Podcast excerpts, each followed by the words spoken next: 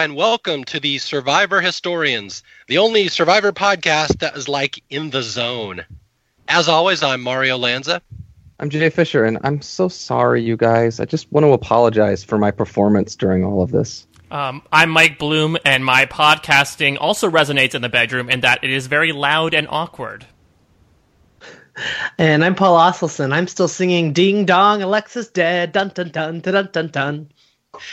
And here we are in uncharted territory for the historians, a part four of a podcast. This is where we wrap up Survivor Micronesia, one of the most beloved and uh, some would say controversial of the Survivor seasons. And here we are, finally. Uh, uh, we only have two episodes to talk about in this podcast. This is kind of like a we were talking about before we went on the air here that we're uh, we do, we're kind of not really following a template anymore. We're kind of making it up as we go along at this point. So please bear with us if we seem even more unprofessional than usual. I mean, that's what people expect, right? But yeah. but I have to say, it, it's funny when, when we were going through when when when the three of us and Beatles were starting this podcast, you know, and when Beatles left and all that sort of stuff, and we we sort of figured out the template for how historians goes, and we didn't know how how how long we were going to be doing this, how many seasons we would do.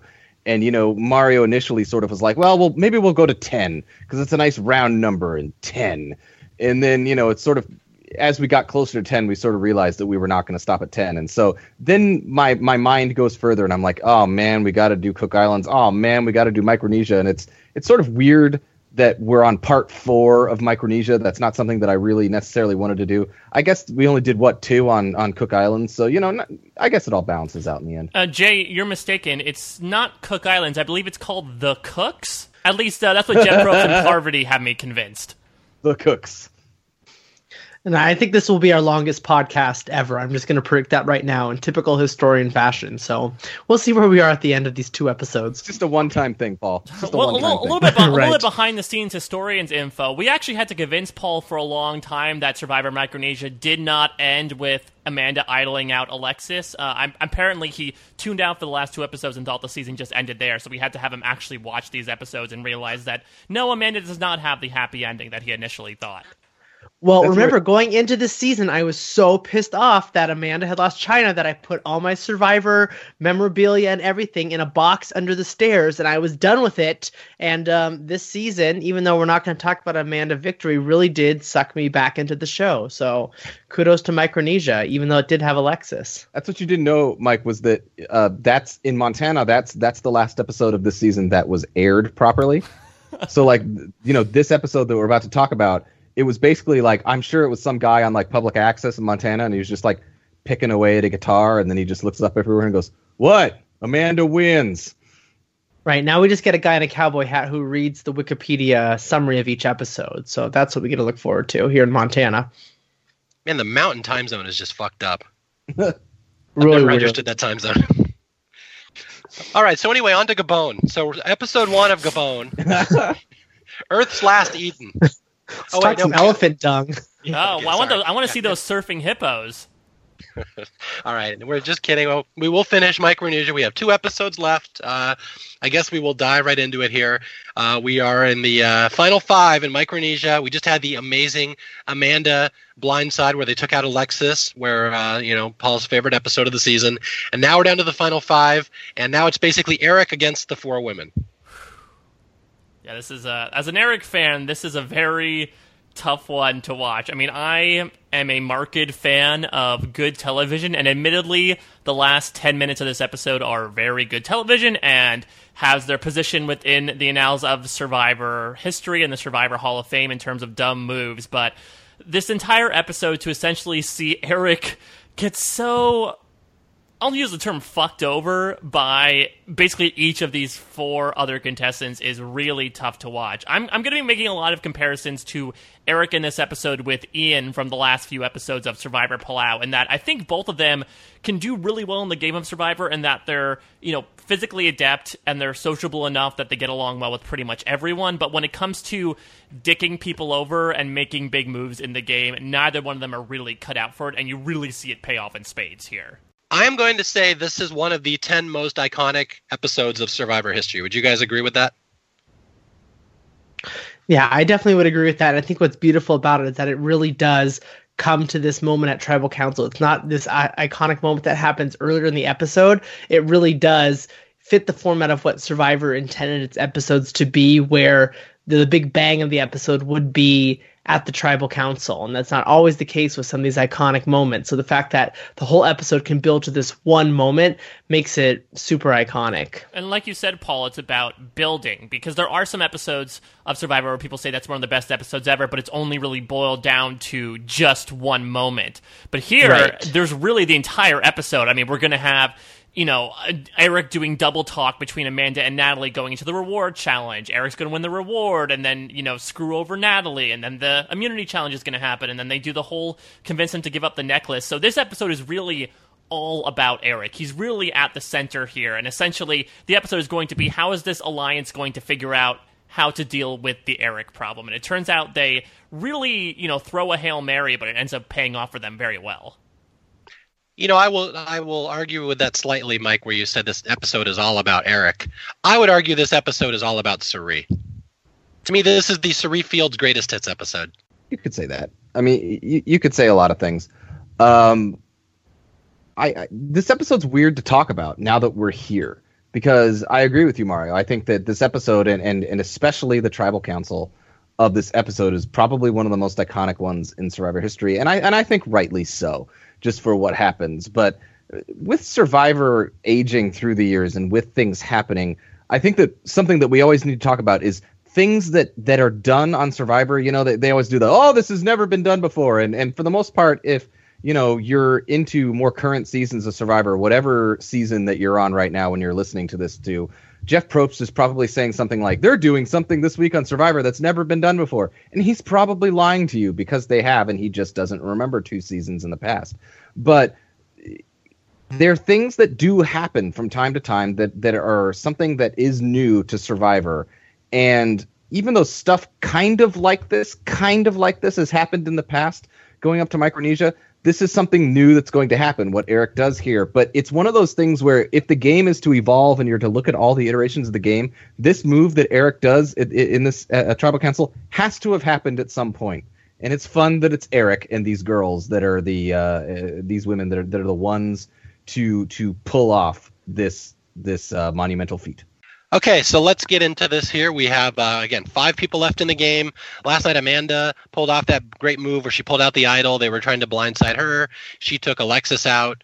And, uh, okay, so we get to the, the, the night after tribal council. Amanda comes back to the tribe, and she's kind of defending herself to the rest of the people. She's like, you know, I never lied to you guys.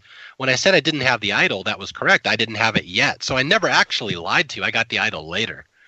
And I so, said it was under the flag. It was actually under the flag. yes. So Amanda's defending her game, and this is where we have a, a, scene where Eric and Natalie kind of pull aside. You know, the at this point, a lot of people think of the you know Black Widow Brigade, but there's still three favorites and two fans. So we have the two fans, Eric and Natalie, kind of pulling aside here and saying, you know, we're down three to two here. What are we going to do? And and they both kind of argue, you know, Amanda is a little too popular for her own good. She's going to win if she gets to the end. She has a lot of friends on that jury. She's not really making people mad. So Eric and Natalie at this point are arguing, you know, those other two, Parvati and Cirie, have to see that Amanda's too too dangerous. They can't keep her around. So they're arguing this is their move at this point that one of them has to get the idol. They have to send the other one to Exile Island, and then somehow between the two of them, they can convince the girls to take out Amanda and spare them. So that's kind of where we are here going into this episode. Okay, and aside from that, aside from uh, Eric and Natalie realizing that Amanda is their only play at this point to get her out, Eric kind of goes on a little rant uh, to uh, to us at home in a confessional where he says that you know Amanda gave me a big guilt trip at tribal council last night. She made me look horrible. She made me look like a jerk, and he's he's kind of furious at Amanda. So Amanda and Eric is kind of going to be a dicey relationship from here on out. And again, it's kind of like the Ian and Katie thing that we had in Palau. Now that Mike brought up the parallel, but it's going to be very similar here. And that's why I take issue, though, Mario, with you saying that this is the Cirie episode because Cirie is going to have some great moments. We're going to talk about you know her and Natalie chilling on the raft while the other everyone else is away, and obviously she's the one to really plant the seed of give up the necklace, but. Eric's two key relationships in the game at this moment are with Amanda and with Natalie. And I'm sure we'll talk about it with the plan. If you, but if you don't have those two people here, colluding with Eric, you're not going to get these events to fall out. And we see it from the outset here where, you know, the fans did try to band together to get out Amanda. They had an opportune moment at the final six. They were deprived of that opportunity. And now they see this really formidable triumvirate of Cirie, Parvati, and Amanda. And so now they feel like they're kind of screwed. You know what's funny is we've named every single person left in the game as being super important to this episode and how it works out, except for one person. Surprisingly, which person did we not mention as being important here? She's busy winning, okay, Mario? okay. But I mean, I, I think you can both be right in the sense of like the show was like the episode was not made to show us that it's Cirie's greatest hits, but rewatching this episode, the person really that you should be most impressed by is what Cirie does in this episode. But I don't think she's what we were intended to pick up on uh, during the watching of this episode.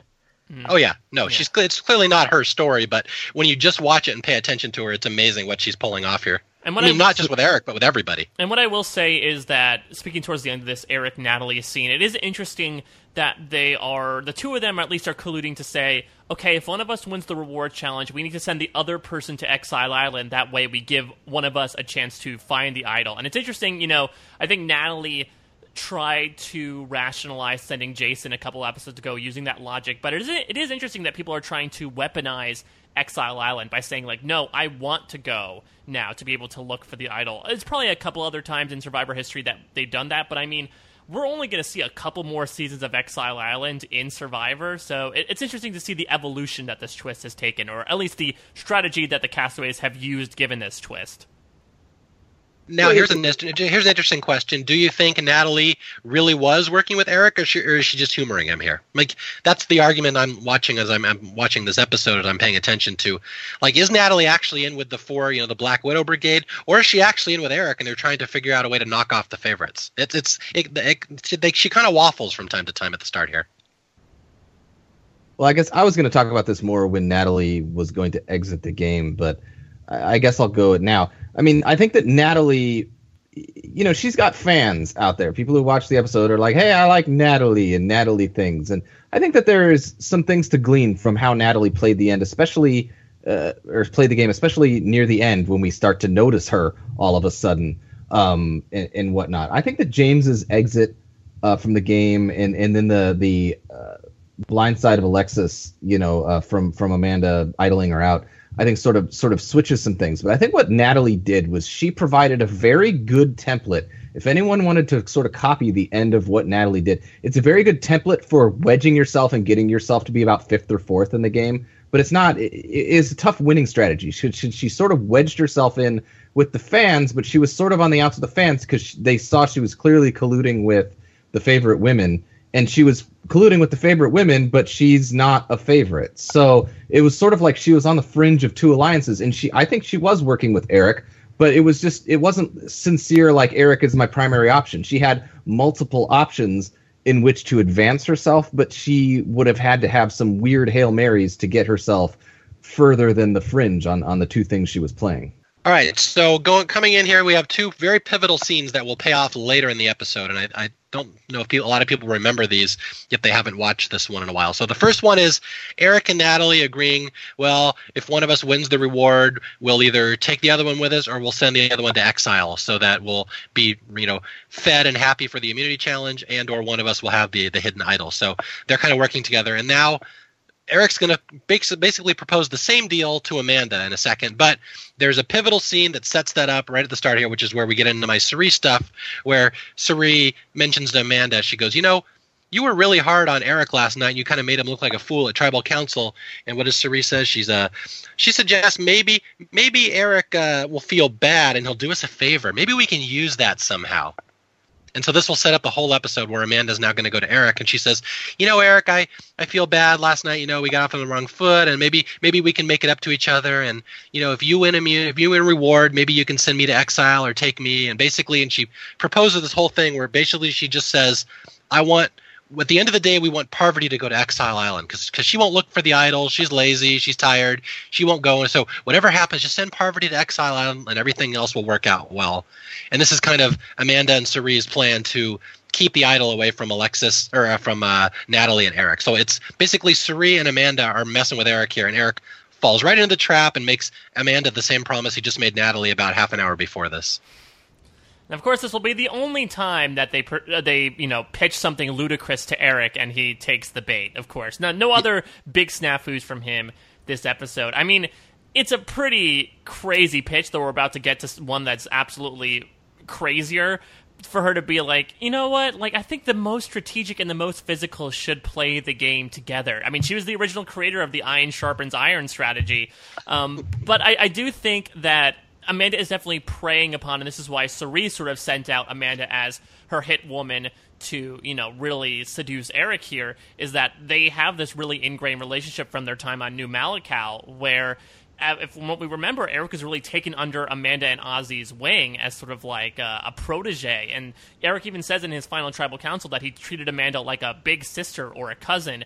So this is really where Amanda's going to utilize her relationship with Eric to essentially get what she and the Alliance wants. And of course, Eric, Eric sees right through it and will not fall for this, and he mans up the rest of the episode. It's He's not like, "Ah, oh, those silly girls." It's not all hair on my head. yes. yeah, this is where Amanda says, "You know, yeah, Eric, you're good at thinking sometimes. You almost get there."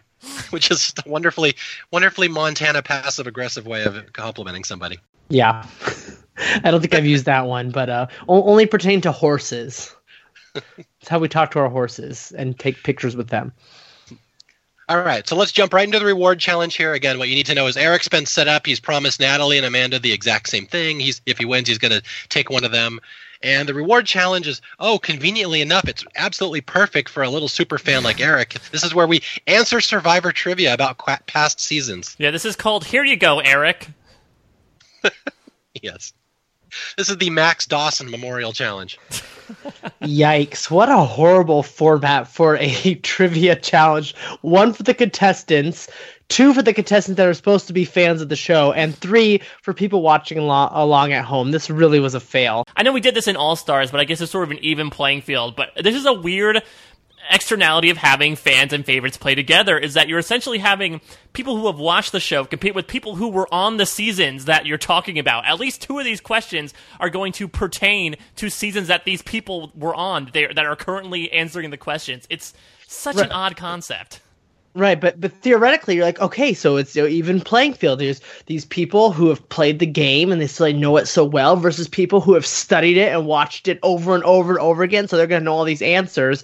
Which total fail, but also just the whole format of it because like for, for especially for people watching at home because you want to make this like a fun challenge for us to watch at home and remember these moments. Like most Survivor fans like even you know strong casuals who watch it every week they don't remember what specific season it was. Like if you're gonna name what you tell them what happened in survivor fiji. Like most people are not going to make that connection right away. They, they know seasons based on the characters in them and on the on the move on the the big moves or moments in that season. They don't base it off of the logo and the name of the season. So it just was a huge fail um, all the way around. And we haven't seen anything, you know, trivia wise since then, since the two times they try to do Survivor trivia, it's failed so much. But I think it's a shame because it's really, I think, fun for the show to be able to acknowledge things that have happened in the past and show us, you know, flashbacks and stuff. But didn't work out here. Didn't, don't you guys love when Richard Hatch was biting uh, sharks back in season one? well, the, you know how the producers got lucky here is at the end, at the beginning of the season they cast a bunch of fans who were not really fans, and so they're lucky they got two at the end here who actually kind of had some fan knowledge. You got Eric and Natalie. Like Natalie actually does fairly well in this challenge. Imagine if you got some of those other people who had never watched the show before and they go over for you know the, the super fans. That would have been pretty funny. Oh my god, Jason Siska and Natalie doing this challenge would have been amazing. I mean, they would have done what Parvati did, which is essentially like, okay, there's a snake on the logo, so I guess this is the season where the snake was, right? Yes. All right. Mary so would for, have killed it. Mary would have dominated. for people who haven't seen this in a while, uh, yeah, the, they answer trivia questions. They have a little wheel they get to spin with all the logos, which is kind of cool. And uh, the first person to answer four questions correctly wins the reward. And the reward for this one is, again, we're in Palau, so it's the, the generic helicopter tour to a resort. They get a massage. It's the stuff we've seen before. We're we're repeating rewards and stuff by this point. So Also, the I'm still I'm still stuck on the format of this challenge. How stupid is it too that it's like, oh, you get you get 15 options to choose from. Like, make it a little bit more like, you know, give people a chance here. Do a A, B, C, or D. Like, give people a chance here, but you give you have a one 15 chance of getting it right. But Paul, then you wouldn't have the really fun wheel with all the Survivor logos on it. I mean, it was cool, I guess, to look at the wheel spin around a little bit. I guess. Well, yeah, you have a one in fifteen uh, percent chance of getting, or one in fifteen chance of getting any question right, which is approximately how well Parvati does on the challenge, one out of fifteen. So right. pretty good. I think actually Amanda does about that well too. Amanda, Amanda got arguably one of the harder questions, which we'll talk about, which is the uh, the shark biting question. I'm very surprised that Yeah. Amanda got it, but I believe she was a pretty big fan going in, which we can't necessarily say about Parvati, unfortunately. I think Amanda was a strong casual fan of Survivor. All right, so going into the first question, of course, the answer is Rupert. like, like you could have predicted that one. What what like what a horrible moment too. that- Name the season that a contestant had a pet snake. Like really, that's what we're going for. Well, I noticed that Cirie initially picked Thailand. She was probably thinking about Ted's pet snake, but very quickly changed the answer. I wish they would have told me was sexy biting on which uh which season was a contestant's sexy bit.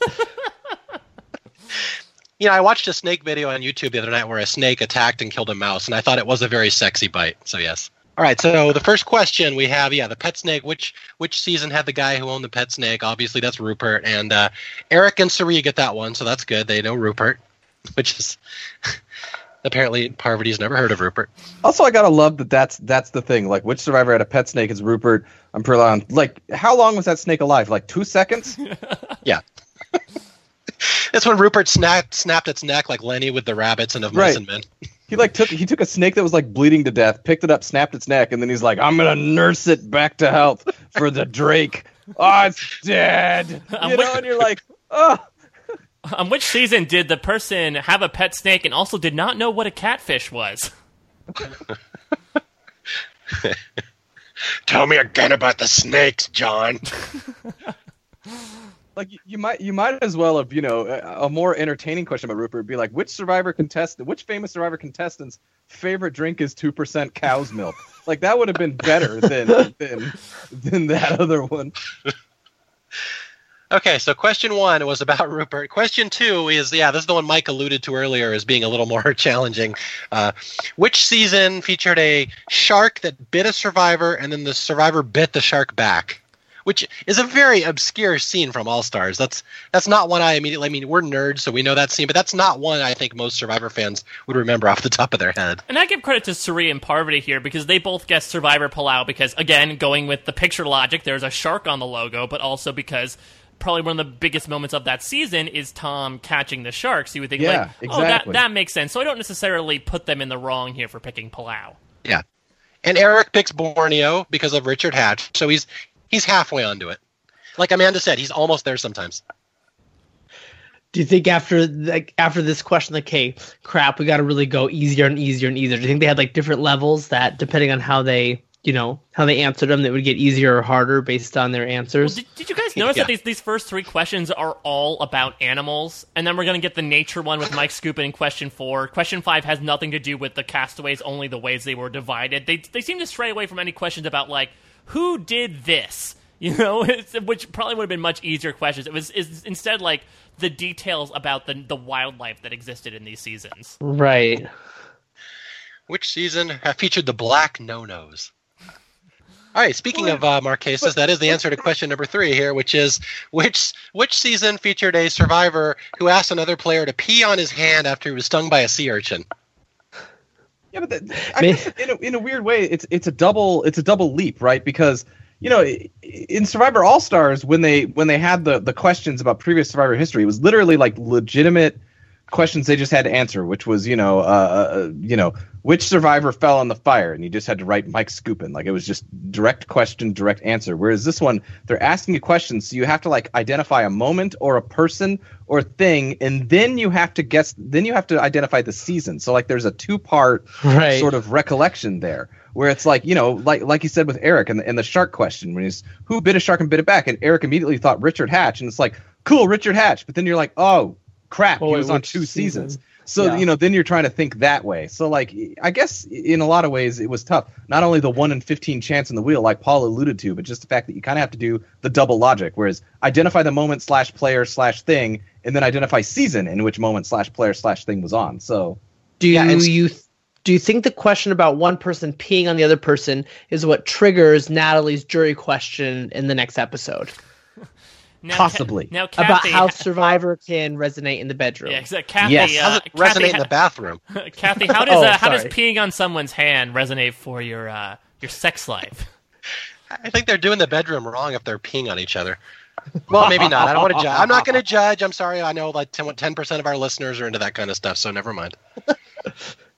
Although I will say this was kind of a trick question because it's who's peeing on each other's hand, and if you recall in Thailand that they were peeing in the cave that they were sleeping in, so at some point I'm sure some piss was going on somebody's hand. So there was probably a second answer that you could have argued in this. And to be fair, in All Stars, Sue peed on the raft, and you're assuming that a Chapera member touched that raft portion at one Touched point in time. yeah. So it could have been could It's have like really been need to- multiple they answers.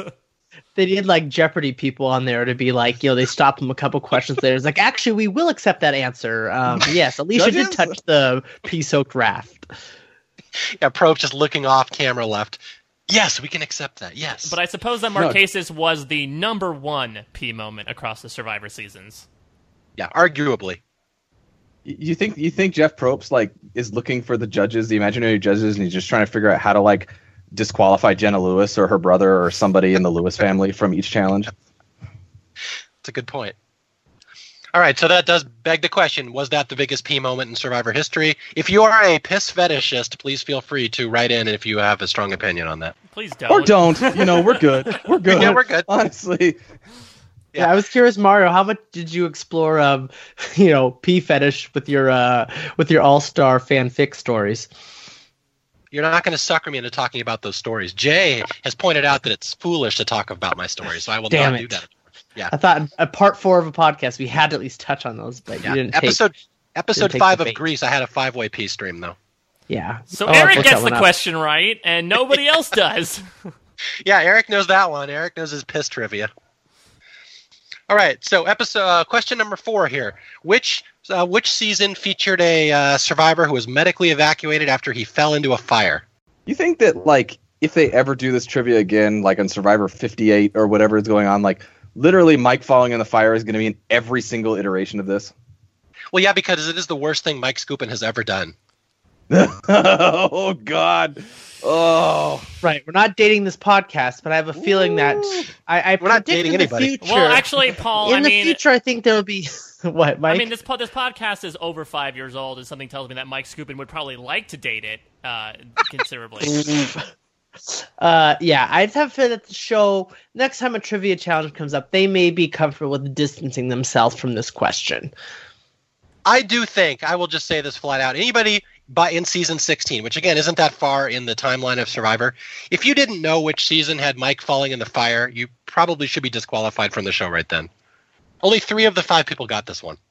Because when you're thinking about iconic Survivor moments, you have to remember, according to Jerri Manthey, it's Mike falling in the fire and then Kel had beef jerky. No, and Keith, So, not, you know, Keith I mean- being able to make the rice. That's Oh, like yeah. in the Mount Keith Rushmore can't, of Keith Survivor can't moments. make rice. Kel had beef. I mean, shoot. I mean, that's up there. You know what I'm saying? Yes. Well, uh, this was the easiest of the first four questions. I'll give them credit. They're getting a little easier here. Three players actually got this one right, so that's good. And I believe Uh, that here we the, go, yeah. the, the challenge was first to five, right? And I believe, or it was first, First to to four. four. And so Eric has only missed out on the Richard Hatch one, which he sort of got tricked out on, on as we talked about before. And it's clear that n- nobody else wants him to win, but he's pretty unstoppable in this challenge. And this only goes five questions in. I have no idea. We were talking about the sliding scale of feasibility with these questions. Who knows if they went like 10 questions deep, how either eclectic or completely broad they would get, but we only get five questions in. It's a very short challenge. Yeah, I would love to see the note cards for this challenge of like I'm sure they planned out like 25 questions just in case they needed it, and at the end you have the real real basic questions. That I would, I would love to see what the rejected questions were that we didn't get to. Who was voted off first on this season? It's this season. You need to. It's like Celebrity Jeopardy, Final Jeopardy. Yeah. Which season was set in Africa? Which do you think would be the harder question? Who was the first person voted off in Survivor Pearl Islands, or who was the second person voted off in Survivor Micronesia? Ooh, it's a tough one. All right, let's go to our fifth question here, the fifth and final of the of the, uh, the mega trivia showdown here. This was which was the first season where the uh, where the players were divided into four tribes, and this is one where I believe Parvati uh, thinks it's uh, Cook Islands, which is not a bad bet, but it was the season right before that Exile Island, and surprisingly, three out of the five people knew this one. Although, to be fair, one of the players was on that season. and it also aired like two years ago at this point, so it's relatively fresh in people's memories. I would say, at least for die-hard Survivor fans. And we also don't know. You know, each player gets shown at least one season of Survivor and Sequester before they go out. And actually, I'm sure we'll talk about the fact that Micronesia is like the go-to season that they show with Modern Survivor before people go out there. Maybe Exile Island was one of them, and that's why it was fresh in someone like Natalie's head. Could be. I would have been expecting more Bob Dog trivia questions then, or some great Bruce questions. That would have been fun. I mean, I would say, you know, these five contestants left. I think all of them are smashers. they are. Although we will learn later that Amanda is a closer. Yes. Oh, right. Okay, so four smashers and a closer. Uh, Eric's a spinner here. yeah. and Bruce is think, still like- a squeezer. I was I was waiting for one of these questions for like Probst to like start asking the question, then the Australian doctor just pushes him out of the way and goes, "Question: Can you poop, Mike?" What, which, which season is that? Which season? And they're just they're, they're like doing their circle. And they're like, "Wait, um, yes, I could poop. Which one is yes? Is is Well, that I guess Australia is the number two season. I guess that does Yeah. that count? Wait, doesn't da mean yes in some language? Isn't that German or something? that's that's In Russian. But yeah, Yeah, so there you go. So Vanuatu. That's da, right? Am I getting am I getting my trivia cor- correct here? Yes. I'll have to ask Parvati. Okay, so Eric, not surprisingly, wins the Eric wins immunity or Eric wins reward challenge, and uh, I was gonna say, I don't know if you guys noticed, really like small underrated Eric moment with him winning the challenge, his celebration, but it just like Quintos essentially represents Eric as him like awkwardly spinning the wheel and throwing his hands up and yelling "Survivor." It's just like such a small, weird Eric moment that I, I relished. that's actually the same move I do when we finish each podcast when I'm excited. so it's it was my little homage to Eric. Well, that's funny because that's what I uh, translated into the bedroom from Survivor. uh, in in a, in, a, in a weird thing though, here's my question: Should Eric have won this challenge? You mean should he have thrown the challenge? Yes. Um, well, that's it- way too complex for an Eric strategy, but let's entertain it. I don't know. I mean, he at this point he's just gonna try to challenge his way out of here because he knows he's the big th- uh, physical. As Amanda has told him, you're the physical player, so he's just gonna control his fate as best he can. So I don't even think he would have considered throwing this challenge. And not to mention the fact that he's like this big super nerd Survivor fan. He's not gonna lo- make it look like he's bad at Survivor trivia in front of everyone watching for him. no, I, I would I mean, agree. Would it, yeah, would- it be his best option? Yeah, go ahead. I would agree with those train sentiments though, because even before we just talked about you know Amanda Mine fucking him in the previous scene of him being like, you know, I, I really don't want to go to exile. You know, it's not going to be fun. And like you said, Mario, he pretty much feels like he needs to essentially win out from here on out in order to make it to the finals. And so you would think that an opportunity to any opportunity to like refresh yourself, relax, and get fed, you really want to take advantage of. So I think that maybe if he was thinking the long term game, if he felt like he was on, a more solid playing ground, he would definitely throw it. But I think we talked about this in our Palau podcast as well, with the whole "I'll take you if you take me" thing. I'm sure those conversations go and happen on the beach so many more times than what's shown on camera. I think it's significant here in that Eric really has double talked his way into deals with two different people, but I think he couldn't pass up the opportunity to fortify himself for the next challenge that he is going to win. Allegedly. Yeah. But but but I think the difference there, Mike, and I agree with you 100% on on everything you said. My, my counter to not not my counterpoint to what you're saying, but just my counter to Eric here is that okay, yeah, I I agree with you totally. The, the you know when there's more people in the game and and, and especially during the tribal sections uh, of, of Survivor, you know, pre-merge and all that sort of stuff, I think that you know, having these conversations happens all the time. Or I'll take you if you take me, or I'll look out for you if you look out for me, or I'll do this if you do that, and and, and that sort of stuff. But there's literally five people left in this game, And I know he's working with Natalie, kind of, but Natalie has not voted with him several times, right? Like when they voted, you know, you know, Jason and James and and and and the Aussie vote, like you know, Natalie has voted with the Black Widow Brigade or the favorites and not with the fans or at least not with Eric on a bunch of those votes. And if Eric has not figured that out, like that's a problem. And and what that means is that you know Eric is here, and you're, you're basically saying it's Eric against the women. You know, like he's figuring he's got a he's got an immunity his way to the finals now.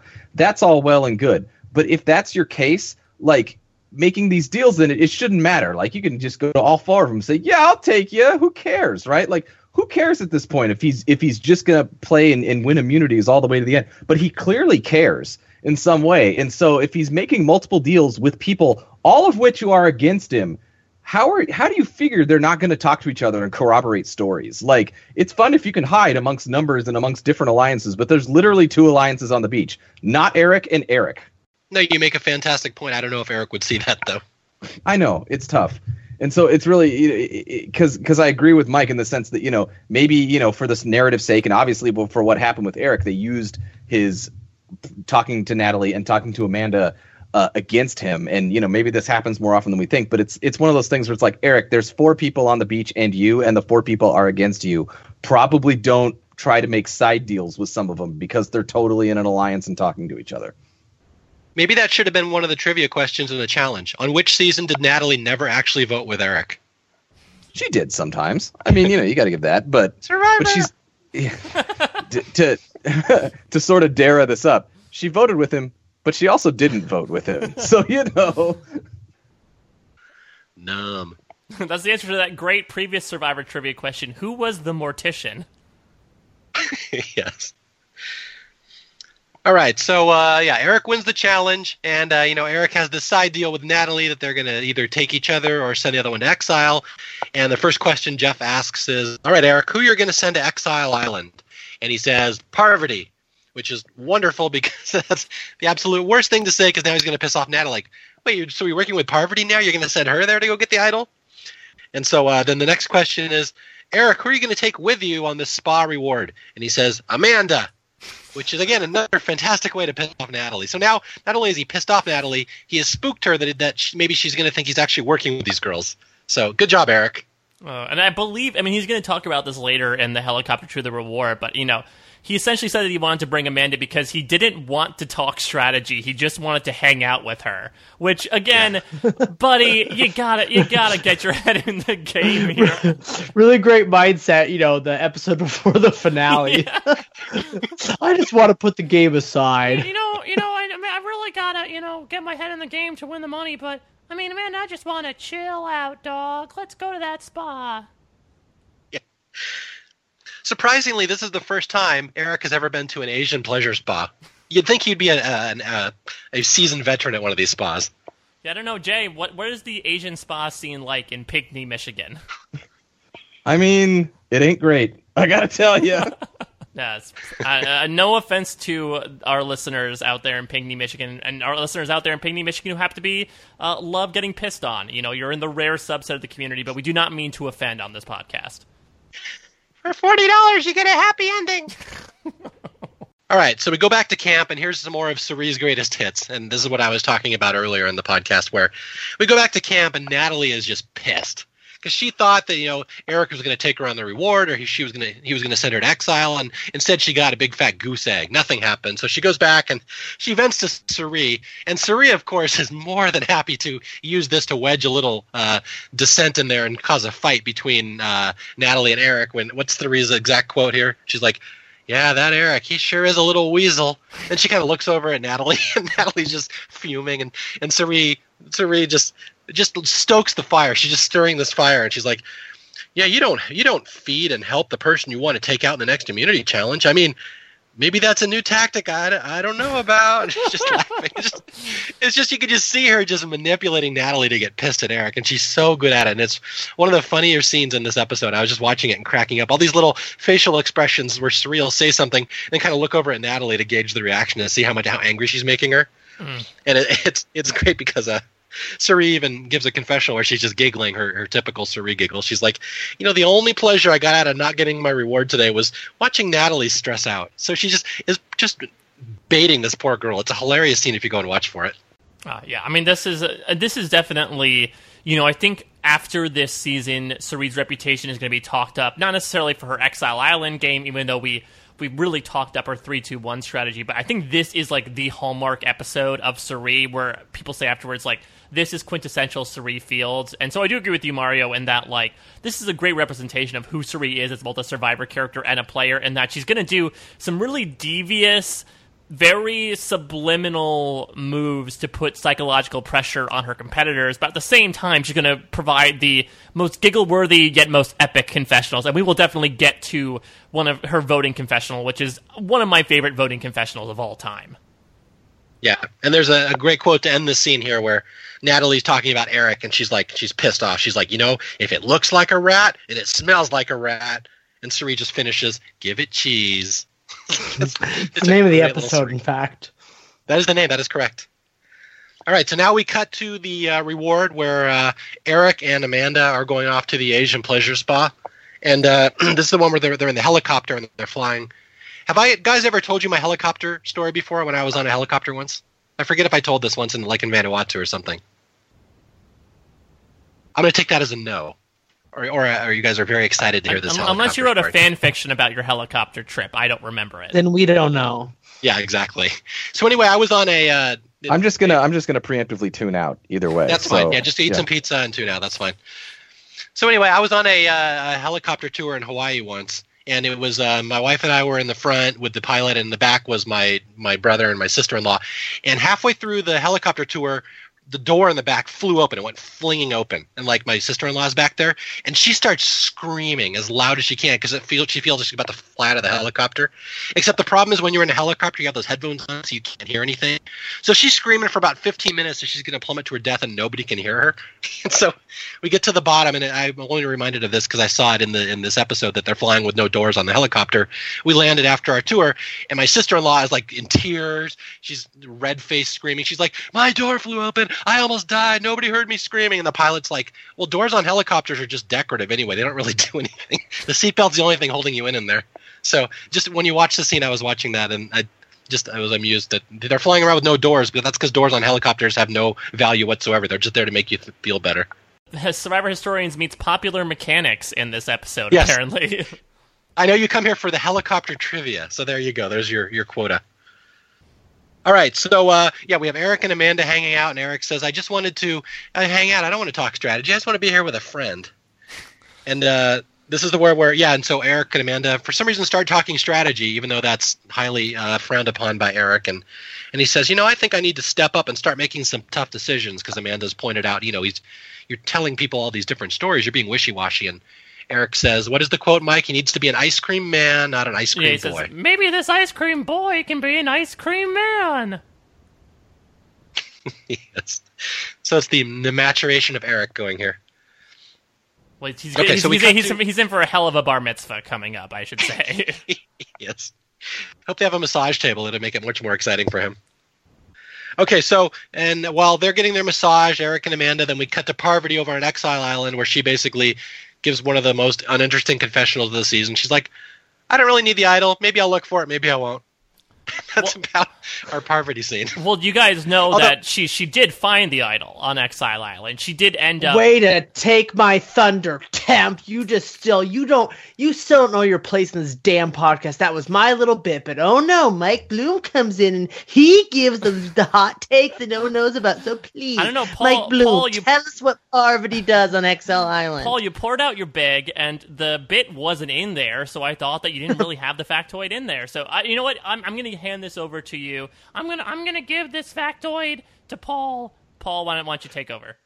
By the way, you totally butchered the way you said bag there. But anyway, um, I don't know if you want to add on to this, Mike, but it did come up um, in her exit press once the game was over that Parvati did, in fact, find the hidden immunity idol and left it behind on Exile Island because she thought it would complicate things too much in the game. And as she does mention on the show, it was better just to keep that out of the hands of Natalie and Eric and just keep that away from from those two. So she did find the idol. Did I miss something, Mike? No, that's that's pretty much it. You know, when Mike mentioned that Parvati found the idol, I knew instantly that Paul was gonna give some nerd trivia about it. But you, you brought up a point earlier, Mike. It, it, it's it's an interesting time in the sense of weaponizing Exile Island to find the idol because, man, I I always figure what you know what what what this what goes on in the survivor producers minds because like in earlier seasons like in in in in the original exile uh, in survivor panama exile island skulls of fire of doom like they you know the first person that was on exile island just got that vague clue from Probst where like you, there's no way you find the idol.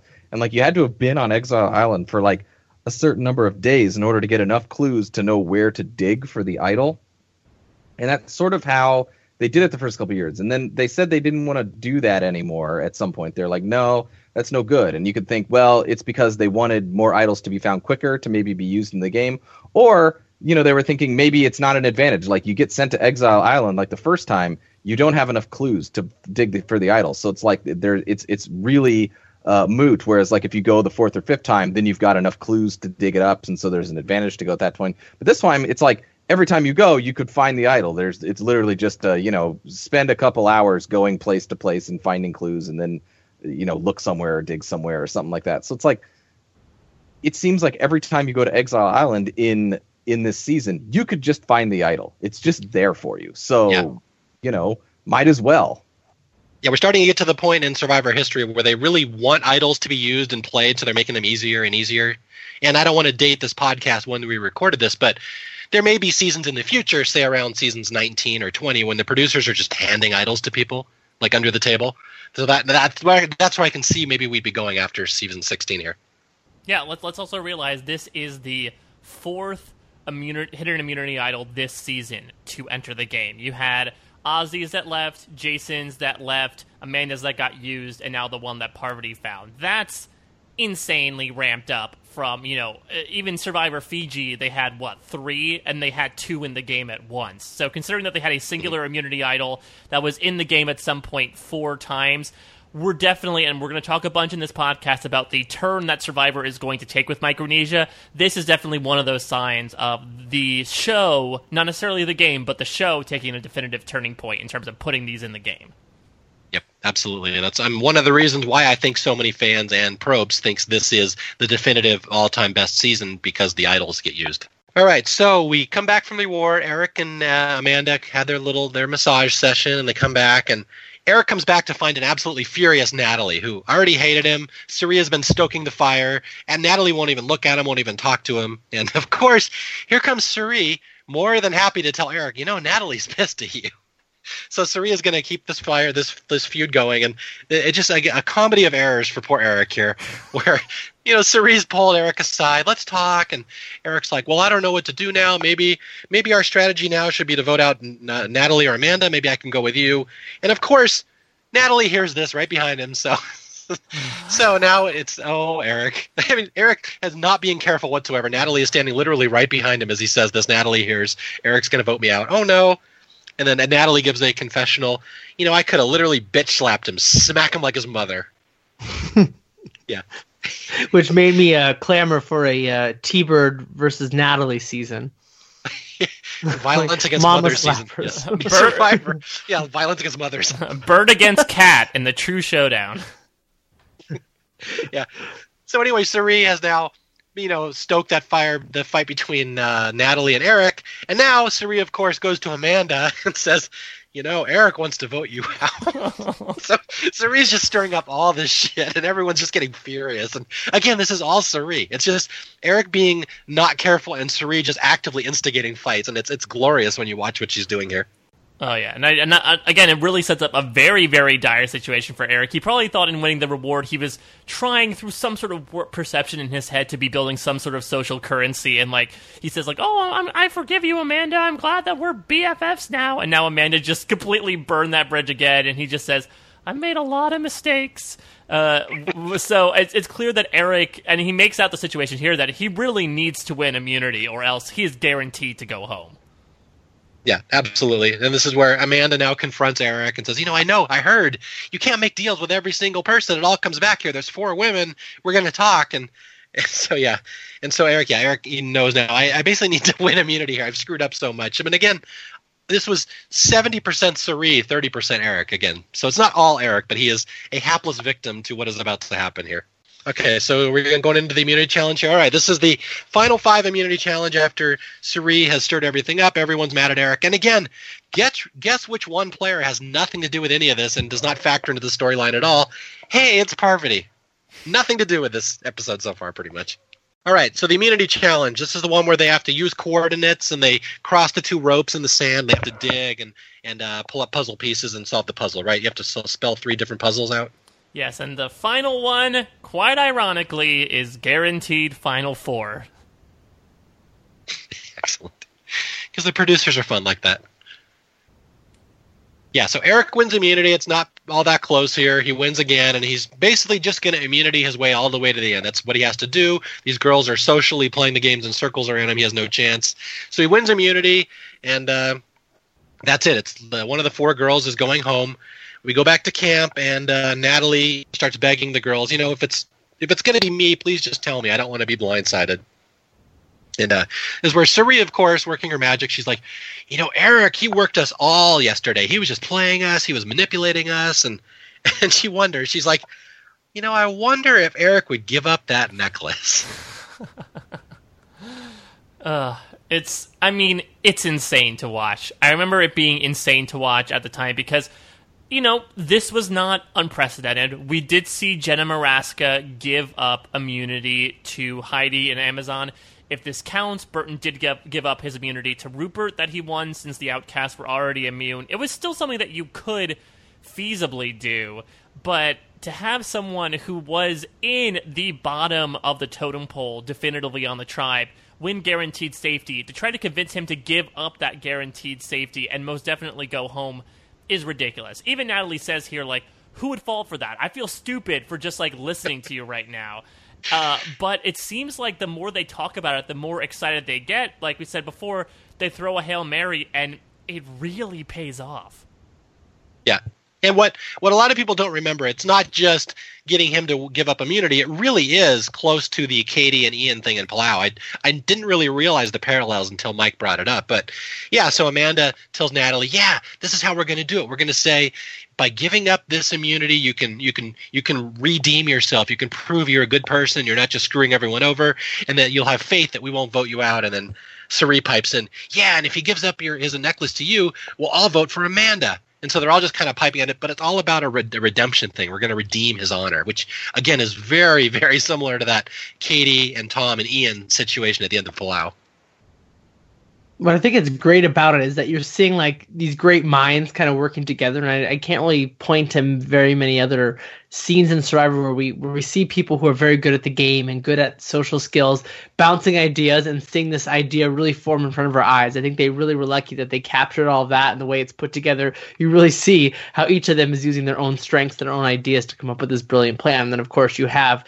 someone like Eric to, to execute it on, which normally you wouldn't have that in a season. But I think it's very fun to watch these four women really work together to pull one over on him. Yeah, Parvati is going to use the term heist a lot in the finale, and it, it's a strange comparison but this almost does feel like something out of like Ocean's Eleven, where, as you said, Paul, each person sort of has their fragment of the play. You know, Cirie's the brains behind the operation. Amanda and Natalie are both going to manipulate Eric's emotions since they have the closest connections to them. Parvati could have had an idol to use as well, but she decided to leave it on Exile Island for some reason. So it, it's really fun to watch this big job that they're doing to be able to work one over on the rube that is Eric and I, I, hate to keep piling on Parvati here, but I have to point it out here. There's we're going to get scene after scene here of people talking strategy and coming up with all these plans, and then Parvati will just kind of interject something mean.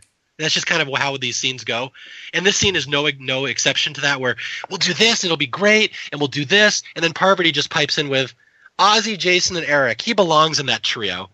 Like she doesn't actually have anything to contribute other than to say Eric sucks, and this is going to show up in her voting comments too. Just something I like to point out. So you're telling me that Parvati says really biting and mean things about the contestants out there that she's playing with.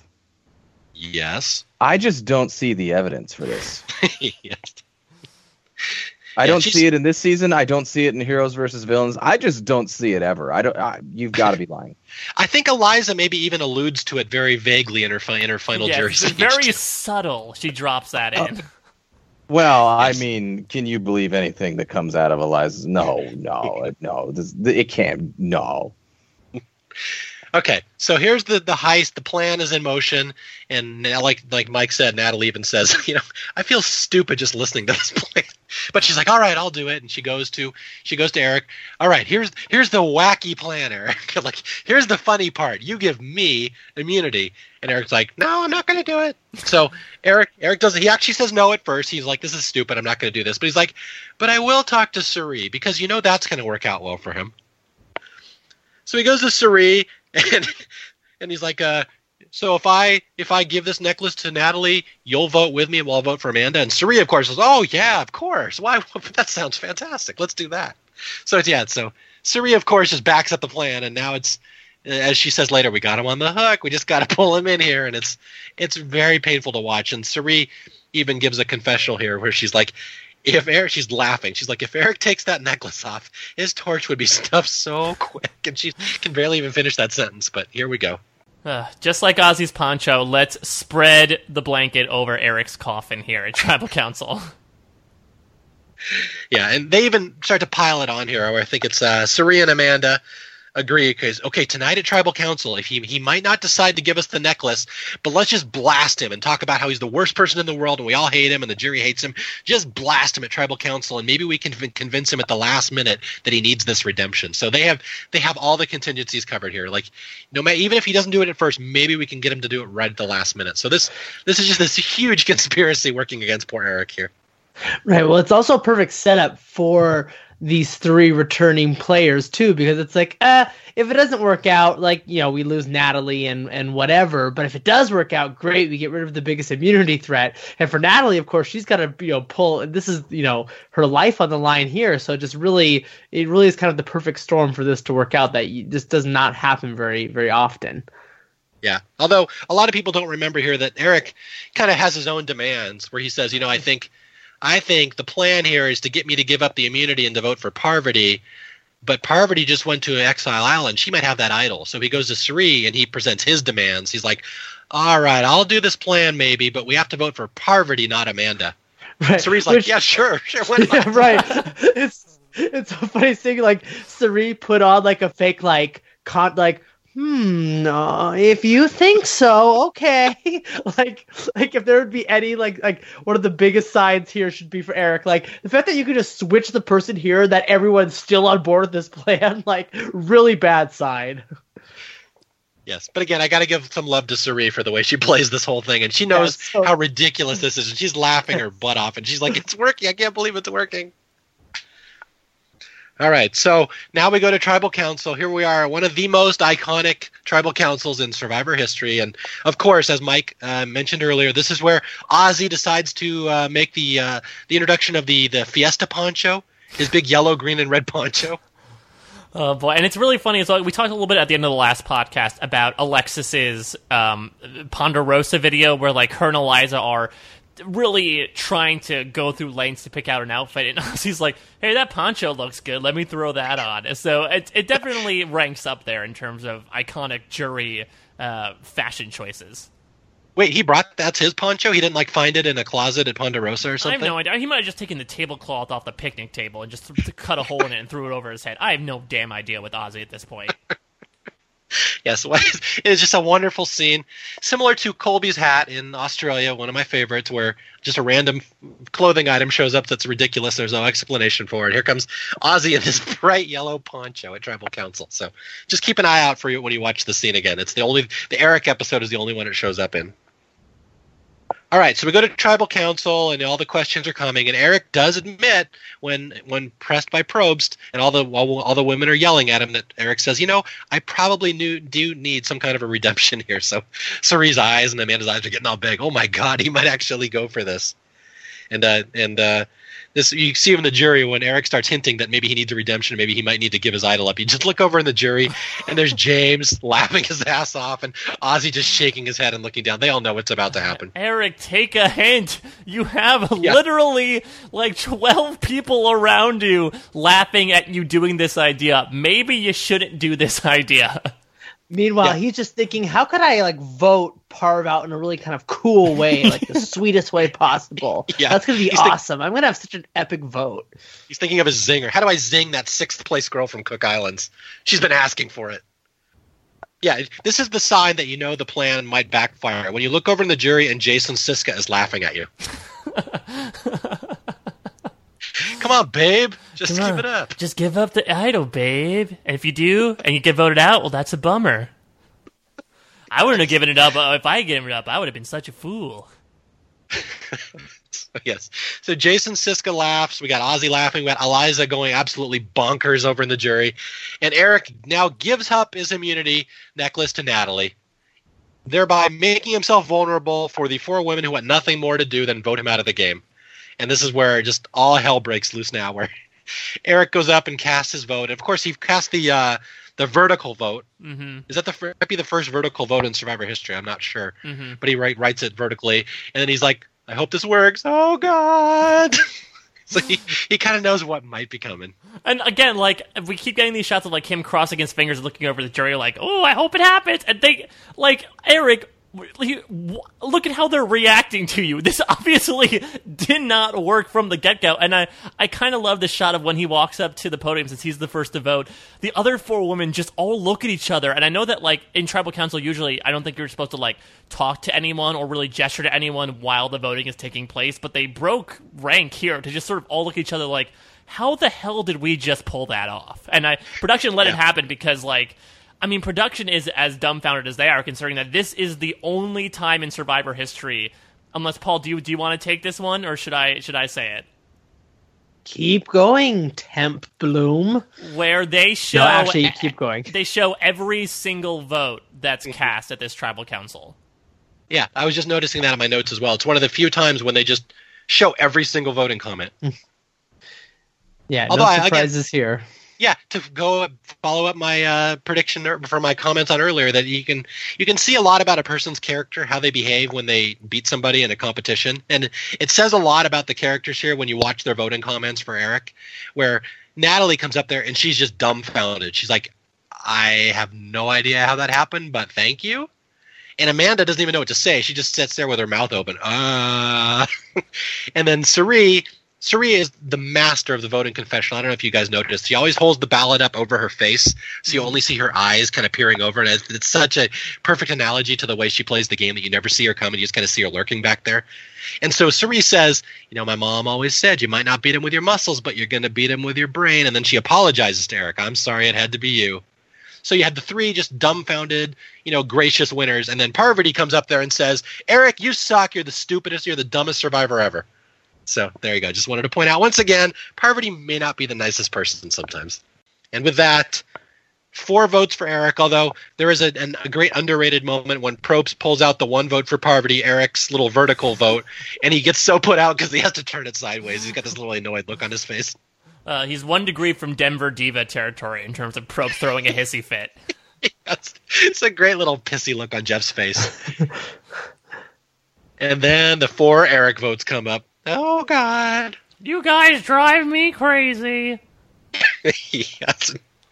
It is really is a great moment. It's it's one of those. Eric seems to take it pretty well, and it's you know I, I write about funny moments, the funny 115. So this was always one of those things. Is this really a funny moment, or is it just pathetic? Like, do I really want to pile on this guy and just laugh at them because the editors are clearly making fun of him, all the players are making fun of him, like. Normally, if you think back to the early days of Survivor, where the jury is just there to sit and observe, they've broken that rule by this point. Now they're just cutting over to there, and James is announcing, "I'm not the stupidest survivor anymore," and Eliza's laughing, and they're all cheering. Like they've completely broken that rule that the jury is just spectators at this point. Now we're expected to watch their reaction. It's just, it's really piling on to Eric, and he's, again, it's it's it would be an interesting debate question to think if this was a if this was a very ethical episode or not to show the way they did. But that's what happens. And and poor Eric, yeah, like uh, I think Mike or Paul just said that. Or you guys drive me crazy. Just funny little comment. Which is uh, probably Eric's favorite Britney Spears song. Apologies, Paul. That's probably his ringtone as well. Um, what I, what I will say about Eric is again, I think the Ian comparison withholds because Eric's going to get this question at the reunion of, you know, do you regret doing this move? And he says, what is a very similar answer to when Ian stepped out of the final three, which is like, you know, initially I regretted it, but the more I looked forward, I realized that to get your way to the end in Survivor, you have to do a lot of things morally and ethically speaking that I really was not prepared to do. I think both both Eric and Ian showed that the things to do to win Survivor sometimes are just things that they're not going to do as people. And so from a logistical standpoint of you want to win the game, of course both of those are dumb things to do. They essentially put themselves up for immediate elimination and as a result were succinctly eliminated. But at the same time, it was more so actually a moral victory for both of them in that as you said, Eric takes it very well in stride. Eric has been a super good sport about all this, I think. Even in his Ponderosa, you know, I think if any other person had really gone through with that and being called one of the dumbest Survivor players ever, especially as such a big fan, like you would be crying, you'd have a huge mental breakdown, you'd like uh, become a hermit, segregate yourself from society. But the fact that Eric is able to not only embrace it shows that like he actually is pretty happy with his decision. So we can definitely clock it for him uh, eh, from uh, an objective standpoint in Survivor gameplay, but from his subjective viewpoint, he's totally fine with the move he made. Yeah, I think if you, I mean, again, I haven't read a lot of interviews with Eric over the years, but I would assume he would say he didn't really. I mean, he he would say admit he got played, but at the same time, he would say, you know what, I just wasn't that good. They were better than me. So what are you gonna do? I don't really have any more things to add, honestly. Like I think the the moment speaks for itself. And as I said earlier in the podcast, it's a moment that had to happen. You know, you remember all those seasons ago where Jeff was like, you know, you want immunity, but you can give it away. Was it Marquesas where he was really stressing that? Yeah, it was. Mm-hmm, where yeah. you just, you know, was, he's like, you know, you you can give your immunity away, and it's like, you know that that when they when they thought of that wrinkle, they were thinking of things like, oh, someone will, you know, give away the immunity to protect someone, and and they were thinking, you know, the the larger picture. You know, they were when they when they were letting people know that you could in theory give up your immunity or give it to somebody else is that you know by giving your immunity to somebody else you make yourself vulnerable and then you would get voted out. They're like how delicious would that be you know if that were the the television thing? And so the whole time you know that the producers are like man i, I really want that to happen where someone gives up their immunity and then they're vulnerable and then they get voted out. And it happens here and i mean it's such you know, th- this is, you know, because like, you know, Jenna Morasca gives up her immunity to Heidi, but like it didn't matter. Like none of them were going home, you know, and it's, it's this inconsequential moment. And sometimes Survivor has these things where the first person that does something, it's just very innocuous. But in this sense, Eric gives up his immunity and he gets voted out. And I mean, you know, he's the first person to get voted out because of that. But I mean, it was such a, is a late stage in the game. It was this Black Widow Brigade. And it was just the way that the women did it, the way that they, you know, made him, you know, feel like he absolutely had to do it. It wasn't just like, you know, I want to do it out of the goodness of my heart. It was, I have to do this to redeem myself. They they fed him a story and he sort of bought it.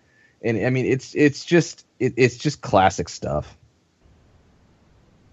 Which then makes for what I think is a very strong group of episodes from the merge up to this point somewhat of a lackluster finale moving in because we're going to see, you know, Cirie, who, if we're going along with Mario's logic that like this episode was really her episode, it's all going to come crashing down for her about halfway through this finale, and then it's going to come crashing down for Amanda about 20 minutes after that. So, yeah. a, a really weird way to end the season considering how momentous the rest of it was up to this point.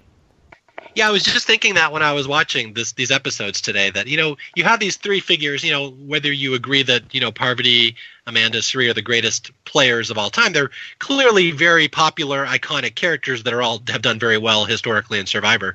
So if you think that a that a season that ends with those three at the end would just end with like a gunfight, it'd be fantastic, the best of the best. But it really just it kind of fizzles out here one gets surprised by the final two, and then the jury votes really who do you like less than the other one. It's like it really isn't the big momentous finale you think it's going to be with characters of this stature. That's that's the problem with this finale that I feel anyway. Although before we get there, I do have to point out Eric's final words. Remember what they were? Uh, the only thing I wrote down was that he he's like, oh, we, you know, it was tough getting stranded with crazy, sexy women. right. There's a dam in there. Uh, yeah. a dam in there for sure. That's what I was getting at. That's that the one of the funny 115 entries I have is the wimpy little way Eric says "damn" or he's like "damn," like it's it's not the, the angry damn. It's my my wife's that was my wife's suggestion for the funny 115, and she just happened to be in the room when I was watching Eric get voted out today. And Eric's final words, he opens up, we cut to him, and he's like "damn." Damn! He says it twice. So, just wanted to say there's one last memory of Eric saying "damn" twice. Before we uh, transition to the finale, like like Eric gets over this so fast. If you watch the Ponderosa stuff with him, it's like his the second um Ponderosa segment. It's called like Eric at Ponderosa. It's all about what Ozzy's doing um, on the show. Like Eric is like whatever, cool, whatever. He's like, yeah, everyone on the jury's laughing at me, and everyone laughed at me in the game, but whatever. and then we just watch Ozzy do cool stuff. So he's like, whatever. Yeah. And then Siska's there saying, you know, I beat Ozzy in two challenges. I'm basically Ozzy. Now watch me do this slack line. yes yeah, poor Eric. And then Probst, of course, is gonna he's a he's a producer of a TV show. He's like, I think that's what you call a life lesson. He's gonna be harping this for years. Like Eric learned a life lesson about women. So I don't think Eric really cared that much. But yeah, Probst is gonna hype harp on this one for years. Though to be fair, at least in the reunion, he was a little nice to Eric. He's like, Eric, we love you, but and I, they really make a moment out of it in the reunion. I'm saying this now because I know we're probably not going to talk about the reunion that much, but they have they have James actually mime taking off his crown as the dumbest survivor ever and passing it to Eric. There's actual miming going on at a Survivor reunion. This is the point where we've gotten to in this franchise, but Jeff at least set, like tries to rounded off nicely by being like, Eric, you're you're a great sport. You take this in stride because I again I think someone of you know imagine you know Brandon Hantz is going to be a, another person who who goes into this situation. I do not think he would take this the exact same way if Probst treated him like this. Yeah, I would agree with that. Although it's funny, this isn't something I had planned to talk about, but I just want to throw this out there for an interesting discussion question. We don't really have to get into it, but it's funny when you hear people talk about Palau and they talk about oh Ian and or uh, Katie and Tom were so horrible to to Ian like Katie was just mean and Tom was a bully and that was just unethical.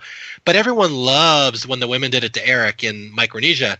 Oh, it was they they got him to, to need a redemption. They tricked him. It was the most hilarious thing ever. So I would just like people to. It's not so much that you should I think uh, not think highly on Micronesia, but like you know give Katie and Tom a little a little credit here. I don't know why they get so much hatred over the exact same thing that the Black Widow Brigade did in Micronesia. Yet everyone hates Tom about it. So it's one of those things like it's the exact same storyline. You can't pick and choose that one was way better than the other one. They're the same thing basically. I think Survivor just like I talked about with Eric's comments at the reunion, Survivor is a game where to win, you're going to have to do some bad things. The range of bad things depends on the person, but it actually segues really nicely into what we're about to see happen to Amanda throughout the course of this finale is the fact that she's really unable to speak up on the fact that she has done some bad things and she's going to try to walk back at all the bad things she's done and as a result she's really not going to look good in front of the jury at the end of the day. I think the difference very quickly mario i think the slight difference between uh, the instance in palau and the instance here is look I, you know I, I think that whether you're you know look people have gone on survivor and they have come out of seasons not really liking other people. You know, like the, there have been rivalries and, and, hatreds that come out. But I, I, think that for the most part, if you go on a season of Survivor, whether you're on the starting tribe with someone or on the opposite tribes or merge or you fall in the opposite parts of alliances, you know, you're on a season of Survivor together and you bond, right? And and, and bonding, I think, inevitably for most people that aren't Brian Heidik happens out there on the islands. And so, you know, is Eric bonded with Cirie and, and Amanda and Parvati? Yeah, and Natalie? Yeah, in a way. But I think that you know Tom and Ian and and Katie really formed deep bonds and friendships, and were working like together on a real friendship level, and they had this you know deep alliance going, and then they used that real deep friendship stuff to really sort of you know put the mind screw on Ian at the end of the game, whereas they put the mind screw on Eric, and he's sort of on the other side of their alliance. Yeah, and it's like it's one of those where it's like you know it's it's essentially i guess you know you're sitting going well it's the same thing but it's like i think that the the emotional level between the two is not the same in fact i, I think it's just it's a chasm between the two as far as the emotional level and depth of the mind screw in either in both of these things Okay, yeah, you make a good point. It's really not even a, a Micronesia discussion. It's more of a Palau discussion. We may have already talked about all this. Yeah, we did. all right. So here we go into the finale. This is where I, I do believe this season. It's not so much that it falls apart and has a, a bad ending as it just it just kind of ends. It it's a very unsatisfying ending in my opinion. Uh, so we get to the final four, and uh, it's the it's the four girls. It's Natalie, and then the the three uh, the returning favorites, Amanda, Parvati, and uh, Cirie. And, you know, they're all jumping around and squealing and hugging. It's all exciting because they made it here, and and then Parvati, of course, starts bragging. Oh, every they keep falling into our trap over and over and over. It's like, yeah, you were fantastic the way you worked Eric over Parvati. You did nothing to do with that, but okay. And but it, but yeah. this is where the narrative of the story. I was going to say they they they start saying it's four blindsides in a row. We just blindsided four people. But I'm like, wait a minute. The Alexis one, you weren't even trying to vote Alexis out. You were trying to vote Amanda out. So it didn't quite work out the way you were hoping there. Am I incorrect on that? No, Did Parvati vote for Alexis? Parvati voted what? for Alexis. It was it was a you know yeah. it was Parvati might have been speaking more so towards herself. But yeah, I mean, they are definitely painting it on thick. I, we just talked about like production definitely kind of pointing and laughing at Eric with the editing choices at the end of that tribal council. And they do so here as well with starting off the finale being like, hey, remember when Eric did that really dumbass move? And granted, I'm pretty sure this was when the finales were still on Sundays. So this only happened like three days before, but they're still really emphasizing that Eric did this thing. And it really almost, you know, we'll have this one confessional where Natalie's like, oh, I feel like I'm on the bottom now, but I have a pretty good relationship with Parvati that I can use. But that's pretty much all we get until the immunity challenge. Yeah. But uh, what I was saying, I think it's in the previously on Survivor going into the finale where Probst is saying, four amazing blindsides in a row. What a season. And again, my argument is, but the, the Alexis one wasn't really like they didn't all team up to take out Alexis. They took they teamed out to take out Amanda. And, Shh, Mario yeah. specifics. Shh, it sounds saying, better, okay? The narrative isn't quite as strong as they like to paint it as. Yeah, yeah it, it's not as strong. Not not just the Alexis thing. I mean, it, it was a blindside in the sense that they didn't know Alexis was going home because you know the it was an idol play. But you're right, it, it was an idol play. Um, I guess you can say that. In in the other thing is that you could. I guess you could say Ozzy was blindsided, right? Yeah. Like there's that. But like Amanda didn't vote for the blind side. So like this Black Widow Brigade that we're going to, this final four, didn't vote together in that blind side. Yeah. So there's that. And then you know, okay, we blindsided Jason Siska. Like, oh god, you did. You're counting that? Like you're counting that? That that yeah. counts? That's like, like, I threw a ball for my dog and then I didn't actually throw the ball and I tricked him 800 times in a row. Look, I blindsided yeah. my dog. so you're like four strong blindsides in a row, and it's like, okay, there's the Alexis idling and then you know Eric just giving up immunity, which I mean, that's not a blind side. Like that's just I don't know different. what that is. That's different. And and then you have you blindsided Jason Siska as your another one. It's like we had one really good blindside in Ozzy that not all of us voted for, and then we had three vote outs that were kind of something. Yeah. And James went home yeah, admittedly, those were all iconic episodes and they were fun. But this is where, yeah, this, the show really starts getting into this blindside stuff, whereas that's the end all be all of every episode.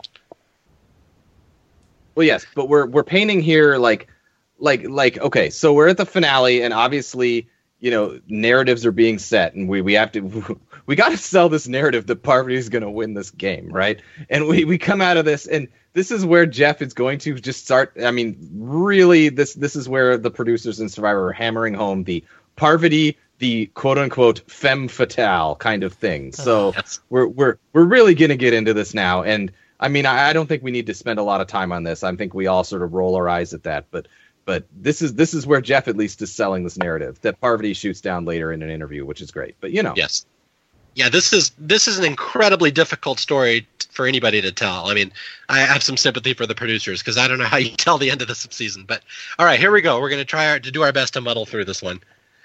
All right, so yeah, so like Jay said, we had Natalie and Parvati. Natalie says, "Oh, Parvati's my best friend. She'll look out for me." Okay, yeah, that's going to work out well. Okay, so we go to the final four immunity challenge. This is one where they're standing on a perch and they have to bring up the water and then fill a little tube, and then when it gets to a certain level, they can jump off and do a puzzle because every challenge must end in a puzzle now.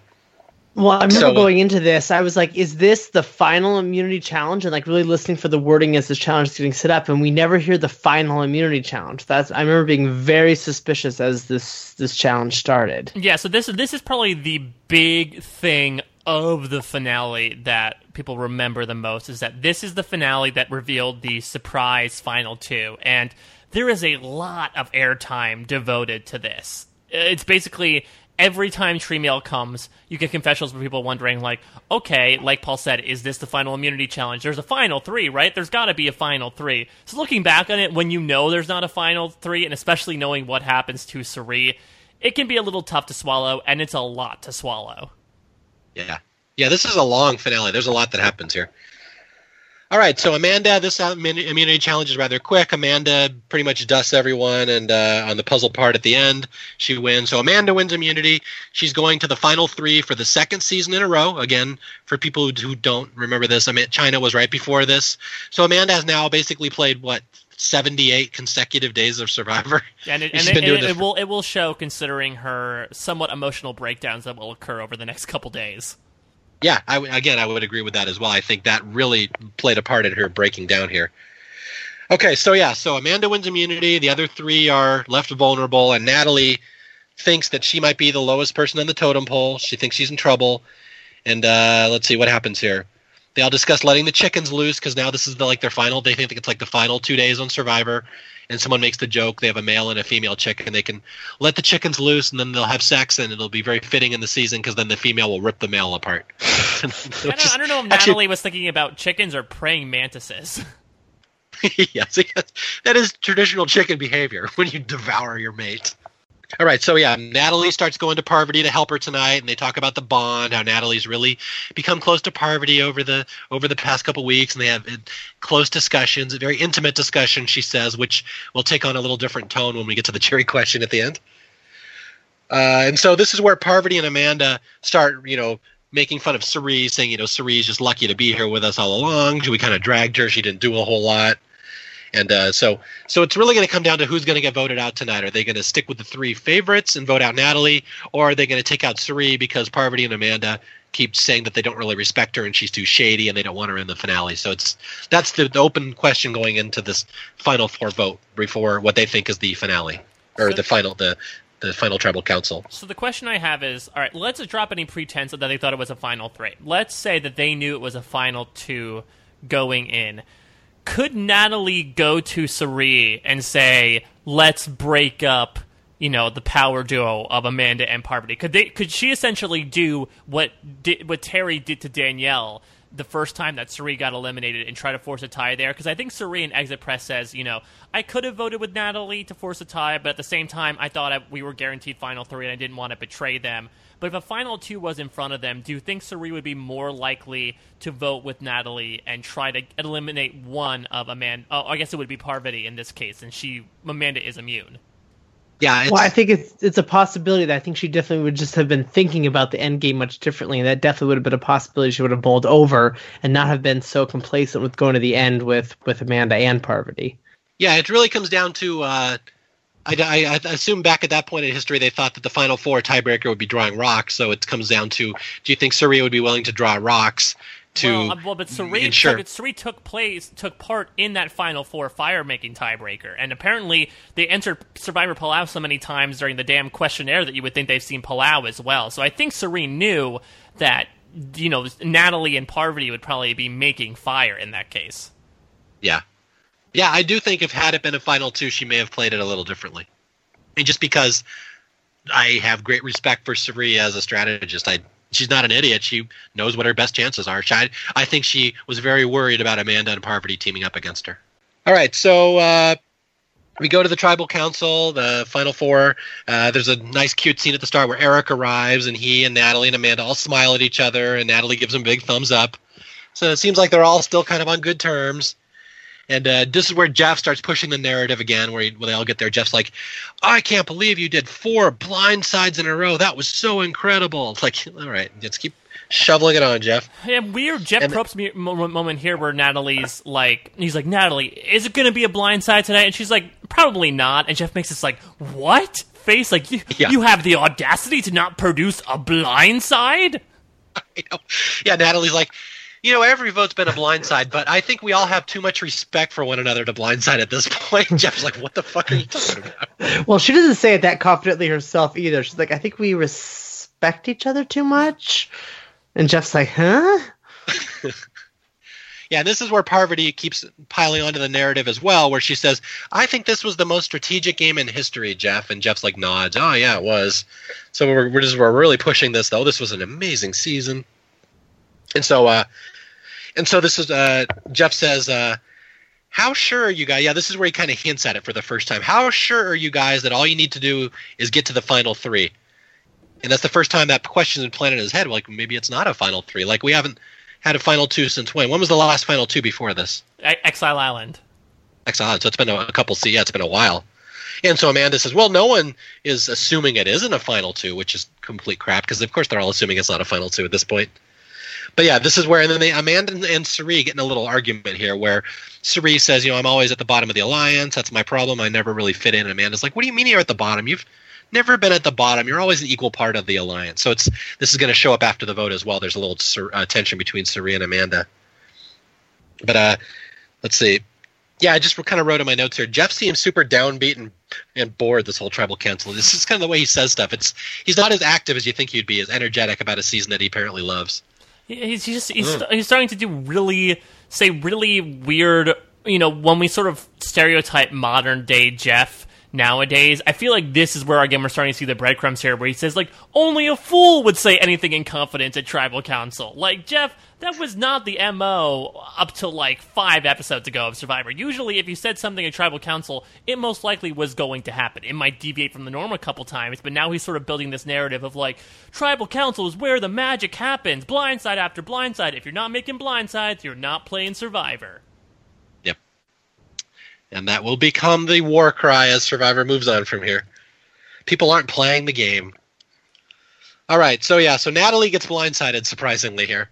And that is it. That is the last fan. She is out of the game, and now it's just the three favorites, and they all assume that they have made it to the end. Their little Black Widow Brigade, their alliance that they had very early on in the game, where they where uh, we had Ozzy and James in there, and Cirie said, "Look, I'm only joining you if you take me to the final three because we can't beat Ozzy and James." So this this was set very early on in the game, even though, as Jay has pointed out, it wasn't a linear story to get here. There was lots of people turning on or uh, switching sides, being against each other along the way, but they are here, and we finally have what should be a fantastic final three in Cirie, Amanda, and Parvati. Should we, anyone want to eulogize Natalie before we make our way to the final three? I don't want to. You, I don't really have much to say about her other than she really only has one episode. but someone did send me some trivia about Amanda that I wanted to read. He was very insistent. What was his name? Joshua Murphy was that his name? Yeah, Joshua.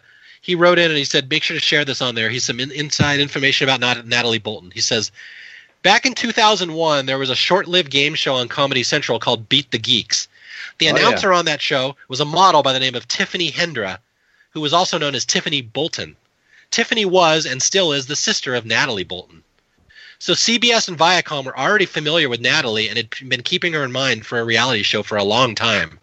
Not sure if you knew that, but it's an interesting piece of trivia that may be worth mentioning on your podcast. So there's a little tie in there of how Natalie ended up on the show that they'd been saving her for a while. She was one of these people they knew would make fantastic TV. So there's your Natalie Bolton trivia for the day, and I don't have much more to say than that about her. Wow, even Renee Seiler didn't provide us with that information. That's right. Hard hitting.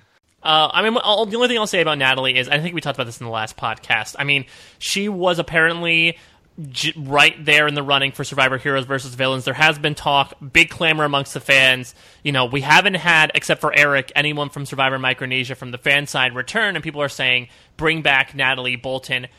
I can sort of see it. I mean, her edit was just very, very over the top uh, from both on both sides of the spectrum. Either she was completely silent or she was raging a little, little sociopathic, little violent in the things that she was saying. And I guess that's the narrative that they were pushing, or at least her mom was when she was in the editing bay. But I'd be intrigued to see what a, a, Natalie Bolton would be like if she played so many years later. I feel like what Natalie Bolton was on the show was what people thought Ami Cusack was in Survivor Vanuatu, and what Jerri Manthey was. Like they were saying like, oh, those are the female villains. This to me is the true female villain, saying I'm gonna floss with people's jugulars, I'm gonna bitch slap people, I'm gonna call people scum to their face.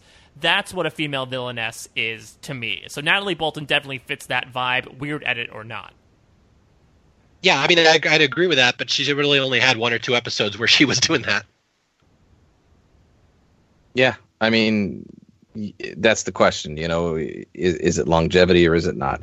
And as I said before, it was a weird situation. You know, someone someone wrote in and was talking like, oh well, you know, if if the Amanda vote goes through and Amanda gets eliminated from the game, then you know the, the fans are right there with the favorites as numbers, and maybe this turns into a fan sort of game, and, and maybe it does. But it's like you got to remember Natalie, you know, and Alexis even they were both, uh, you know, working against Eric. Uh, you know, and, and Siska when he was there, and Eliza, and, and sort of buddying up to the favorites as it was. And so Natalie was playing this game where you, you're you're in a pretty good spot because she was she was friends with the the favorites, specifically the Black Widow Brigade thing, and then she was you know working a bit with Eric and stuff like that. So she had multiple directions to go, which is good, but at the same time, you know, she was spreading distrust amongst you know the fans and stuff like that, and and and then she was sort of on the outs of this favorite thing. So it's tough. Like she needed to have one more move. Like she played a very good game in the sense that she positioned herself to go very very deep into the game, and she did. She came in fourth, and that's about right. But then she needed some luck to propel her over the top, and maybe that that's that's a strategy for it is for for another day. But you know, she's one where you know she played a she played a good game to go far, but she didn't play a 39 day game. You know, it was more like a 36, 37 day game, and that's sort of what happened to her.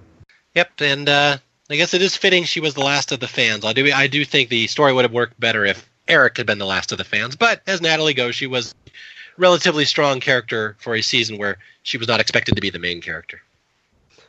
She was friends with Alexis though, so in that way she sucks. That's true. That's she will forever have that black mark on her. Okay, final All three. Right.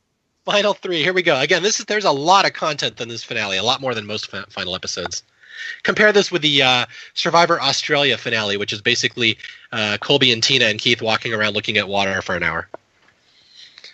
All right, so uh, so Amanda, we go back to camp, and Amanda is mad that Cirie tried to make Amanda and Parvati look bad in front of the jury last night. Where she's like, "You tried to make us look like mean girls. Like we don't include you. That's not true at all, Cirie." So they have it kind of have it out here, and and and Sis have always been the outsider. It was always the four of you and then me, or the two of you and then me. And so we have a little a little tiff here, and then they kind of they kind of make up, so it's over. But it's there's there's a little bad feelings between uh, Amanda and Cirie here, and of course Parvati off to the side. It's always. so reminiscent of what happened to Amanda in China you know, right after that, going into the, the end game and, and Todd making some comments at tribal council and her coming back and being upset and and you know, there's a lot of parallels. It's touched on in the in the in the reunion show. There's a lot of parallels between the end game of of Amanda for these for seasons 15 and 16, and this is definitely one of them. Yeah, Amanda's yeah. gonna cry enough it, tears here to fill a river that the Australia final three could stare at over the course of the finale. yes yeah. So anyway, yeah. So Amanda, she's breaking down. I don't think we've really seen her cry or have fragile moments at any point this season. There may be some. I'm sure Paul knows his Amanda trivia. I'm, he could give me timestamps. But yeah, I don't I don't remember if there's a lot. But all of a sudden now she's going to be weepy and sad the entire rest of the season. Amanda's kind of broken now, and I would argue that's it's really adding up 78 days of Survivor in a row where these things with her friends keep happening and these fights and you make bonds and have to break them. And she's really starting to break down now. And I'd argue this is really why she's going to lose the game. She has a hard time with this here at the end again. All right, but now all the all three of them are spooked a little bit about this final two talk that Jeff talked about. Like, what if there is a final two? And and Parvati, Parvati, of course, promises it's not a final two, you guys. No, no way. And Cirie says, "But yeah, but you're always wrong." it's it's really funny too because Parvati later on, again, you can say what you want to about her game. We talked about this during the trivia challenge. Parvati, up to this point, knows nothing about the history of Survivor. It shows when you know once Amanda wins this final immunity challenge, Parvati's going to be like I don't even know what happens in a final two. Like, like, do are you the only one that can vote? Like, that's very indicative of the fact that Parvati doesn't necessarily know how the Survivor Endgame works in a final two scenario. Yeah, she's like, "Woo, do we fight? How's it gonna go?"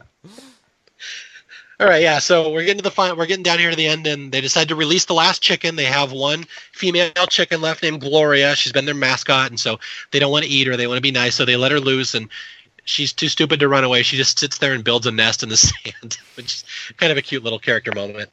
And uh, yeah, they're all just basically they're all just sitting around waiting for the final three feast to happen. They're like, when are we going to get fed? Like this isn't this isn't how the game's supposed to end. What's going on here? And Parvati, of course, brags to us once again that we're the craftiest survivors of all time. This is the greatest season. Blah blah blah. All right, so here comes tree mail. This is where the, the hammer is about to drop on our poor friend Cirie. The tree mail comes, and it's nothing to do with food. It's you have an uh, uh, torch walk tomorrow. You're going to do the rites of passage, and then after that, your final immunity challenge. And the music goes And- dun dun dun. And Amanda takes it very well. yes, Amanda. she collapses. she does. Yeah, Amanda is medevaced because she's crying so hard at this point. Yeah, so they're all bummed, and Amanda against crack cracks again, tears, copious tears. She goes full Montana at this point. And I- And, but, I, uh, but Cirie has a great again. Suri taking it all in stride for now, even though she, I think she's slowly realizing like I have to win this challenge, or I'm going to rue the day that I let these two this pair get as close to the end as they did because they're probably not going to take me. But she gives this fun confession of like. uh, Again, going back to the blindside narrative, I guess it's it's poetic because we were blindsiding people the whole season, and now we are blindsided ourselves. Yeah, it is a great quote. And again, as a person who loves the final two, who I just I've said it before, I just don't accept seasons that end in a final three because that's not over yet. Like I love that they finally did a final two again. I just feel so horrible for Cirie, who's come so close now twice to winning. She just gets absolutely blindsided by this one. Yeah, But again, on the record, I love final twos. Every I think every season should be a final two. They're so much more gripping. And as as pained as it is to see Cirie go here, and we'll get to the ruminating after the challenge from Amanda's perspective, but that to me is so much more gripping than like Survivor China, for example, where it's like, well, I guess we're gonna get rid of Denise. You know, the the Yeah. fi- the final four vote usually is, with a few exceptions, is pretty anticlimactic because it's just you know either three versus one or two versus two. They do a fire making tiebreaker, and that's it. Here, you're really putting the onus on one person to really rack their brains of who can I beat here. And it's Yeah. really going to show on Amanda's face, much to her detriment, but it's so much more fascinating to me. Yeah. And to me, it's just it's like. It becomes an individual game when you have a final two. Someone has to step up and win that final challenge, and they have to have the balls to make the right choice. Like it's it becomes individual. You can't just have three people ride it all the way to the end. If you get a final two, like somebody is going to have to step up at the end and make it all about them. That's what I like about it. Right. Which or- or Amanda the- is more than happy to do. Right, or, or there's intrigue as far as it goes. Like you get into a final three alliance, you're like, I'm in three, where we go, and and and that's just how it is. Whereas with this one, like with the final immunity challenge, like, I mean, I know I'm sort of jumping the gun, but we're gonna we're gonna get to the immunity challenge, and it's like Parvati basically realizes sort of what Richard Hatch realized a little bit in season one. Not the same thing, but the sort of a different thing where Parvati's basically like, well. If Cirie goes to the final, she probably wins. So I'm just gonna bet that Amanda wins and takes me. You know what I mean? And it's fun when people make those realizations, sort of at the at the end there. Yeah. Well, speaking of Yeah, Richard Hatch, again, I mean, go ahead. I was just going to say the the parallel is perfect because a lot of people don't remember this, but the whole final immunity challenge is well, one of us is going to face Parvati. We Yeah. don't want to face each other, so we'll try to face the goat. That was what I was about to say. Cirie in her exit press said, "Oh, I definitely would have taken Parvati." At that moment, Parvati was the most beatable person in the final three, just because you know we saw a little bit of maybe she doesn't have the best interpersonal skills, or maybe she only does amongst a certain amount of people, but she definitely was the easy candidate to take at the time. So, like the Richard Hatch comparison is very apt. I don't know if she necessarily gamed it that way to say like, "Oh, I don't need to do well in this challenge," but I think she definitely thought oh yeah, this final two twist, I'm guaranteed a spot in there, and as a result, I could definitely have a better chance of winning this money than I did in a final three. Yeah. Nope, totally agree. All right, so we have to go to our little torch walk here, which, again, by historian's law, I have to point out is not fallen comrades. It's called rites of passage. I know you guys all get sick of me saying that, but I it, it drives me absolutely bonkers when I hear people call this fallen comrades. All right, so our torch walk, the rites of passage, where they all go and they pay tribute to their fallen comrades. I probably that, that that may be a poor choice of words. They pay tribute to the players who are not left in the game. And uh, this, there's a great little editing joke here where they come to Mary's torch, the second torch, and the only thing they say about Mary is Parvati says, "Didn't really know Mary." Everyone else they say something complimentary about. The only comment about Mary is, "I don't know her." Uh, there's there's some other fun little gems in here as well, like Joel saying that his Survivor experience was essentially a failure overall. Failure. Um, I like I like Kathy saying I'd rather whip out eight more kids in ten minutes than do this again. And, and of course, Jason Siska's whole montage and final words are going to be about how he beat Ozzy in those two challenges. to this day, Jason is still living off that. I beat Ozzy in two challenges. And what did Alexa say? I fast forwarded through that part. She uh, said, uh, I think she declared war on the state of Montana, if I recall. She said you guys were all hillbillies and backwards hicks and something yeah, like that. No, no trucker hats for the state of Montana. There's an embargo on it. I like also like when they show Eliza's highlight. They show the uh, it's a fucking stick scene. Her and Jason are arguing over the stick because that's what you want to remember. Yeah, it's, it's this is a fun one. Of all the torch walks I've seen, this is one of the more fun one. There's some really fun moments in here. And again, I will point out that Parvati, Amanda, and Cirie are mostly complimentary towards everyone. There's not a lot of jokes. They even say nice things about Eric. Again, the the Mary one's the only one that stands out where they're not really complimentary. All right, so here we go to the final three immunity challenge. This is uh where you hold the wooden cylinder and there's like a metal ball on it and every five minutes you keep stacking wood on the sides to make it more and more unstable to see how steady you can keep it basically it's just an endurance challenge who can stand there in one place the longest and keep their concentration and not drop the ball on the ground which which I didn't really realize at the time is very similar to something Cirie does in real life, where this is basically a nurse holding surgical tools. And she talks about that later in her final words. She's like, I can't believe I lost the surgical challenge yeah, this is one one of those challenges I'm watching. I'm like, this sucks. I wouldn't want to do this challenge. It's just yeah. you're just standing there and you're holding your triceps are locked as hard as you can. Yeah, this one just sucks.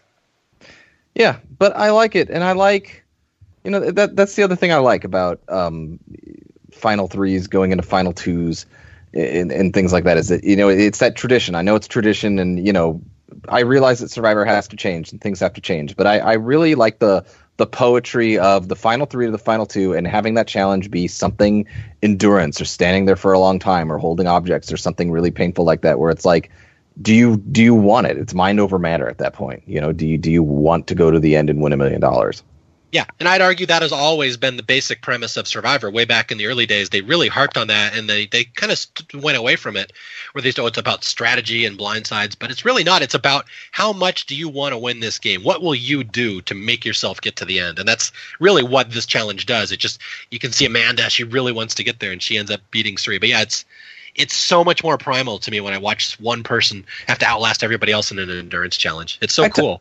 I mentioned this before, but I'm going to mention it again because we're getting onto the the finale here in the reunion and stuff like that. Amanda, and you guys have already mentioned Amanda. This is like a what her 78th, 79th consecutive day playing Survivor. Yeah. And for those of you who who don't know the timeline at home, we mentioned this before, I believe in China, but I'm going to mention again here in Micronesia. Amanda played Survivor China, and then she played Survivor Micronesia. And Survivor Micronesia, the filming is going to end like in the first week of December of the year in which they did it, and literally like a week or a week and a half later, the finale of China is going to air. So, so Amanda has basically played two seasons of Survivor, and they haven't been eh, quote unquote resolved, you know, because like they haven't read the final vote in in China. So like she she did it, but you know how that goes. Like they do the final tribal council, and you know the, they're they're not supposed to talk, but like usually survivors sort of know, or maybe they don't know, but usually they have a generally good idea like who won the game. You know what I mean? So like that's sort of what I was thinking as she's trying so hard to get this game. Like, does Amanda know she lost China at this point? Mm. I always thought that she thought she won China. Right. I mean, that's what so I'd heard, my, but I'm not sure. This is my question. Like, I, I don't know. I, I am not trying to lord any knowledge, but I'm sitting yeah. here going like, it seems to me like with the way she tryharded so badly at the end, there's this inkling of maybe I didn't win China yeah, I think she has to know that she like one. She's there's like no other returning winners this season. She said post game that after like she knew she didn't win China. I mean that's after the fact because she always said that she thought she might have won Micronesia, but she knew she had lost China. So I feel like she's got to know that she didn't at least she can't be certain that she won. Right. Yeah. Either way, she doesn't know. I mean, it's up right. in the air. Yeah, it's just it's a tough situation she's in. It's again, I have a lot of sympathy. Now that a lot of time has passed, and I'm not so annoyed that Amanda kept coming back. So I mean, it's been several years since all that happened. We're we're recording this well into the future after all these seasons aired. That that I'm not so annoyed by Amanda keep coming back. So now I have I watch it from a more uh, detached perspective, and I have, I have a lot of sympathy for poor Amanda this season. She really is breaking down here. Okay, but yeah. let's yeah, let's talk about this challenge. This is one where, you know, they're holding the balance beam, and, and Parvati is the first one to drop. Again, you think Cirie would be bad at challenges because she's historically not good in challenges, but this is something she actually does every day as a nurse. They have to hold instruments, they have to hold things steady. As she says later, you know, if you move your hand with your scalpel or something inside a patient's body, someone gets hurt. So, like, they have very steady hands. So, Parvati's out first, and it's basically Amanda versus Cirie for the right to choose who goes to the final two. And I was watching this challenge, and I'm thinking kind of in the past, whenever you get down to the final two and at this last challenge, they usually cut a deal. Uh, how about one of us drop out and I'll take you, blah, blah, blah. But there's no hint of a deal. Cirie and Amanda never even mentioned it. I don't know if it's just something they didn't show in the episodes. Maybe they did and we never saw it. But it's it's very curious. There's not a hint of a deal until and I know this goes again. We've talked, we just talked about this a couple minutes ago, but this goes against everything the survivor narrative tries to push. But the truth is here that well, the reason they don't cut a deal is because they both know they can beat Parvati. Like nobody wants to, they don't want to go against go against each other. So yeah, that's that's kind of the the issue here. Once I realized that, I'm like, oh yeah, they both think it's a sure thing if they win this challenge. One thing I did notice because they go like what five rounds, five segments before Cirie finally ends up dropping out. I did notice for the last couple, Amanda does subtly change her grip, where they've all been doing overhand, but she changes it to an underhand. And I'm no physicist. I'm no, I'm not athletically inclined whatsoever. I have no idea what the difference to that may be, but I feel like that is the way to go. For some reason, that would make you be able to hold things a lot easier than strictly from an overhand perspective. Maybe it's maybe it's wrist yeah. strength. I'm not entirely sure, but I think Amanda made the right choice here that ends up giving her the win. Well, it's it's funny how it parallels to what happened in China when she makes the move of flipping her bowl over, yeah. you know, midway through, and she starts doing that. Like so many similarities between her end games. Yeah, I don't I don't know the physiology of it. I don't know if one is necessarily better than the other. All I do know is that if you switch your hands halfway through, all of a sudden different muscles are getting tired than the ones that were getting before. That's very so maybe it's just as simple as that. Yep. So Cirie finally loses. She drops. She kills her patient. She accidentally cuts his gallbladder out somehow, and she drops it. And Amanda wins immunity. So Amanda has has immunity her way to the end here. She has proven to be the most dominant player in the season, and Amanda will now dictate how it is going to end. And there's a great quote when they go back to camp. I may be jumping on your stepping on your feet here, where where Parvati says like, "Wow, during that challenge, Amanda was like in the zone. She's a closer. That one." which is funny because Amanda is maybe the least likely person I'd call a closer, someone who successfully ends a Survivor season. But She's a closer. According to this logic, she's a closer. Yeah, smasher no, and a closer. No coffee for her. She is not doing any sort of real estate deals anytime soon. The Parvati thing that I wanted to point out is because I mean it's pretty clear from the get go that, like we just talked about, Parvati's the pretty easy person to take to the finals at this point. So Cirie's going to be gone. But Parvati, at least according to the edit, does not make things easier for herself when she's talking, you know, about what would happen if Cirie had won to Amanda? She's like, "Oh yeah, Cirie probably would have ta- would have you know taken me to the final too." And she says, "Well, it's not like she would have won." And you hear that prominent drumbeat to say, "Like Parvati, you probably shouldn't have said that you would win against Cirie because now you're looking like less and less of a goat." Yeah, no, that's true.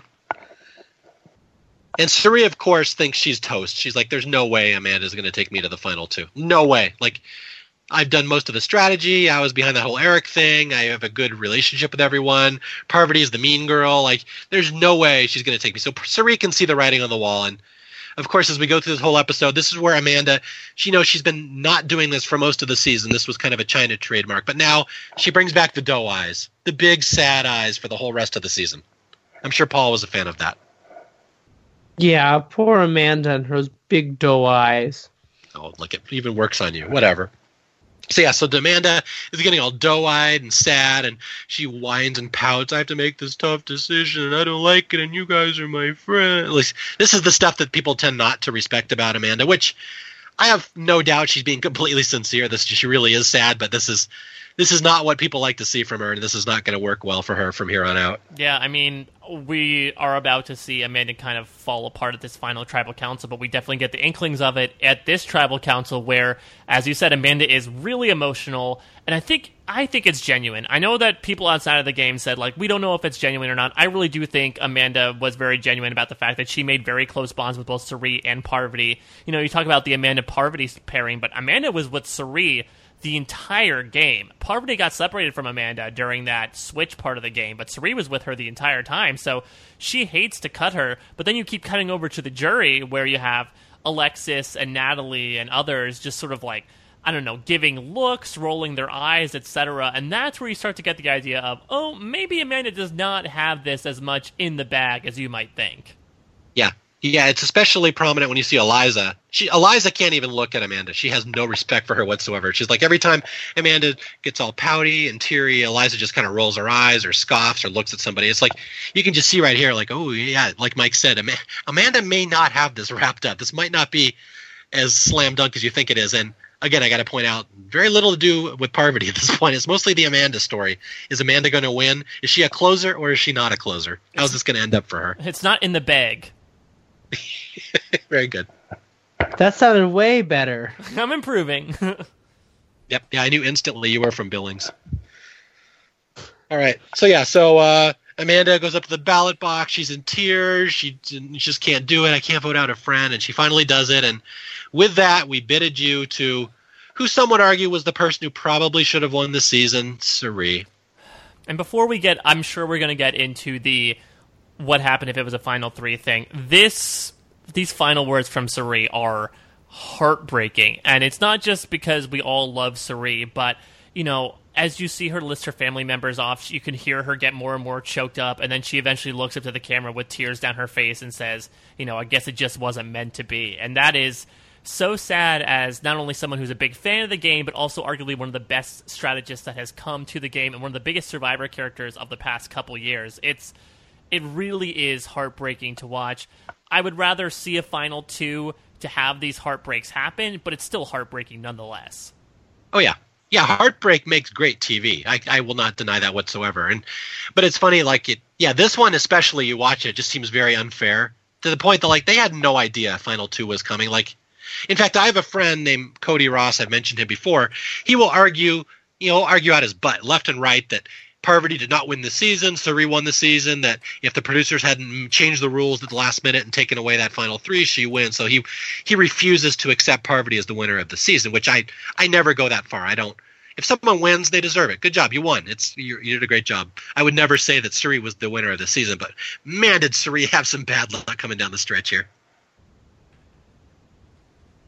All right, I'm gonna I'm gonna let the elephant in the room here because I talked about it at the end of the last podcast. It's one of the biggest what ifs that's been talked about in Survivor history. And since it's been talked about to death, I don't know how much we need to dive into it. But let's put ourselves in the final three. Let's say their wishes came true. Parvati, Alexis, and uh, Parvati, Amanda, excuse me, sorry, Paul, and Cirie are the final three of Survivor Micronesia. Who is winning this season? Well, I mean, you'd have to go on a vote by vote basis. I don't know what all the jury thinks, but it does seem to me Cirie is widely respected. And that's that's something that Amanda and Parvati don't seem to have, despite her reputation. Now, Parvati doesn't win this because she's the most respected. She wins this because people can't bear the idea of Amanda beating them in Survivor.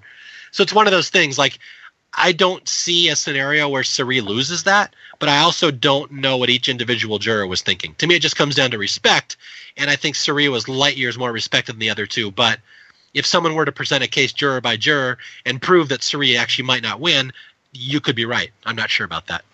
I think one thing Ozzy says in, in a Ponderosa video, he tells who does he tell? He tells Eric that if it was like Eric, Natalie, and Cirie in the end, he would have voted for Eric. So I don't know. I think Ozzy would go for Amanda no matter what, but it's just hard. It's hard with these if you have those three returning players that I mean they each kind of have their people who are rooting for them, who respect them, who they're friends with. So I think I I could see it going either way for Parvati or Cirie. Yeah, I think basically in terms of like sureties, I think Ozzy and James are definite Amanda votes. They always were, they always will be. I think Natalie is a guaranteed Parvati vote. I think Jason might be a guaranteed Parvati vote as well, considering that he spent the most time with her, uh, even though she might have made fun of him behind his back.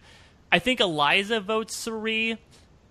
Eric and Alexis is where it gets complicated. Eric has notably said that he voted for Amanda because he wanted to see what would happen if a tie would happen. I don't know if that's true or not, considering that he also had a close relationship with Amanda. Alexis tells Cirie when she goes to Ponderosa, I, w- I wish you could have won. That could have just been her talking out of her ass. I'm not entirely sure. So I think it could easily be either Cirie or Parvati. I'm leaning towards Cirie at the moment. Yeah, and keep in mind, Cirie voted for Parvati, so you take Cirie off the jury, that's one less Parvati vote. Yeah, it's it's tough. I mean, you you could spend endless hours. People who study this stuff and watch insider clips and read all the interviews more than we do would probably have a better uh, opinion on this, more educated opinion anyway. It's my gut just says Cirie wins, but again, it's not certain. I don't know, Jay. What do you think? We haven't heard from you yet. You haven't, and but I think that's the problem. That's the problem ultimately with analyzing Survivor too much, to tell you the truth. And I know that you know uh, I talk a little. I've talked, you know, especially you know as these seasons have gone on, I talked a little bit more about some of the strategy elements, I guess, of this game. But it's tough ultimately. And I think that that's where we run into a lot of problems with Survivor. That being said, it certainly doesn't stop all of us from podcasting about it or writing articles about it. And I, I think that's what's fun about Survivor is that we can do that. But I think that, you know, we need to always remember whether you're doing Edgic or whether you're, you know, listening to podcasts about strategy and analysis and, you know, things like that, we don't know because we just see what is on TV and what's on TV may not actually be what's actually happening out there. And I've said this before on the podcast, but I'm going to say it a million times again. We don't know what was going on out, out there. And also, you know, the jurors, the the opinion that they have at the time that they vote, uh, you know, right as as the, on the 39th day of of filming this this season uh, of Survivor is different. Like, you know, sometimes at the reunion, you know, Jeff will do those impromptu polls like, hey, what if this person's in the finals? How would you vote? And people raise their hands and it's like they're removed from the game at that point. And and they've they've seen episodes on television they've seen fan reactions to them and, and and people's votes can get swayed. Or they've just talked to people for for for a couple months like you know maybe they don't take the fans or or how they're being portrayed on television in, into uh, consideration but maybe just talking to someone for those months. Because yeah maybe you can't talk about the game or something like that but you can probably talk to other survivors during that time and maybe you get to know somebody and you're like no i'd vote for you now. And it's like uh, that's too late. You're not in that sort of uh, zone to vote. So so I don't know. I mean, the gut, like you said, Mario, the gut always is, and, and everyone's uh, uh, opinion, and, and certainly mine was that if this is a final three, Cirie wins. But but I don't know. How do the votes break down? You you don't ultimately know. I do know that Cirie getting in there makes this a more compelling uh, vote in some way. Um, and and it might have been a really interesting final three vote. And I know that I'm I'm a proponent of final two over final three, and I'm I'm all right with how this happened. But with this with Cirie in there and with these guaranteed Parvati slash Amanda votes, might have been the closest we'd get to some sort of tie. Honestly. Yeah. I mean, it was almost a tie as it was. could have been yeah. four four very easily. Well, no, yeah, it could have been four four. Yeah, I guess it would be weird because it was it would have been eight on the jury at that point or seven on the jury. Seven. So. Yeah. Yeah. yeah. it's just interesting. I just I do feel just as someone who likes the history of the show, I feel we were robbed not seeing Cirie give a final two speech or a final jury speech. Mm-hmm. I would love to see her speech, just because I think she's so much a better speaker than Parvati or Amanda is, and I, do, I would just love to see her work her magic there in front of a jury. So, yeah. just from someone who appreciates history, I feel I would have liked to see that. And that's a great segue into this final tribal council, which again, for a finale that's a little underwhelming, the final tribal council is a little underwhelming as well. I mean, Amanda's gonna tank pretty well, and I think Parvati does a pretty good job of talking up at least some of the strengths of her game, but it's not a dynamite performance, and it pales in comparison to what we saw Todd do last season, which was really pull off one of the best final tribal council performances ever. So it's it's a tough way to cap off the season. I'll say that again. Yeah, I mean it's it's like that's a fantastic parallel because you know Parvati for years has been oh the greatest player of all time. She's fantastic, but like back to back next to Todd like Todd just blows her away and these and these but again I it's different jurors, different dynamics and all that, but it's like yeah, I mean Parvati's a fine speaker, but this is really more Amanda loses than Parvati wins. Yeah. And it's tough because this this sort of anti proves a point that I make in a lot of ways in, in the sense that I always get really upset when people try to and, and it's it's the whole thing about again it's tough for us to analyze Survivor because A, we don't know, and B, the game is not the same every season. Yep. It's essentially the same in the sense that you vote people out until you get a winner, but it's not the same it's never going to be the same because the people are different the dynamics are different you know everything is is is different. And so it's tough when you know we get this rank the winners. This person is a better winner than this person or this person played a better game than this person. It's like maybe but what we're trying to do at that point is is place objective criteria on how to play the game of survivor when the game is so subjective and so different from season to season that we're literally just you know exercising uh, a lot of nothing in a lot of ways. However, that being said, Amanda is going to deliver a very similar tribal council performance to what she did in Survivor China, and as you can see, didn't win either time. Yeah. But I mean, it, I we do harp on it a lot, but I think if you compare the two, th- this one is a huge step up from China. I mean, it's not great by any means, but she is much. I mean, she is so mopey in China, and she's just uh, the whole time. I mean, this one's not great, but it is it is a huge step up from China. Uh, Yeah, that being I don't said, think it, she's absolutely horrible. I don't know. It's it's like saying she moved from kindergarten to first grade while everyone else is in middle school. Which school. is a big jump de- developmentally, Mike Bloom. When's the last time you taught those two grades? That's true. I I, sh- I guess I should uh, I should take credit from the kindergarten teacher himself. That does make sense. I, I think there's gonna be one moment in particular that Amanda I'm gonna with Amanda I'm gonna take fault with, but I mean it, I think she just had a very tough last couple days that really exuded a certain reputation to the jurors as someone who was wishy-washy and emotional. So walking into that final tribal council, I, I think she had it a lot tougher than she had to from the get go, but she's not going to necessarily make it that much better for herself. She's going to get, she had two votes going in, as I said, that she's not going to lose. It seems like if we're to believe Eric, he's, he wanted to just have chaos happen and see what would happen in the case of a tie. So that's why he votes for her. But otherwise, Parvati, whether it's anti Amanda or pro Parvati, gets the rest of the votes here. Yeah.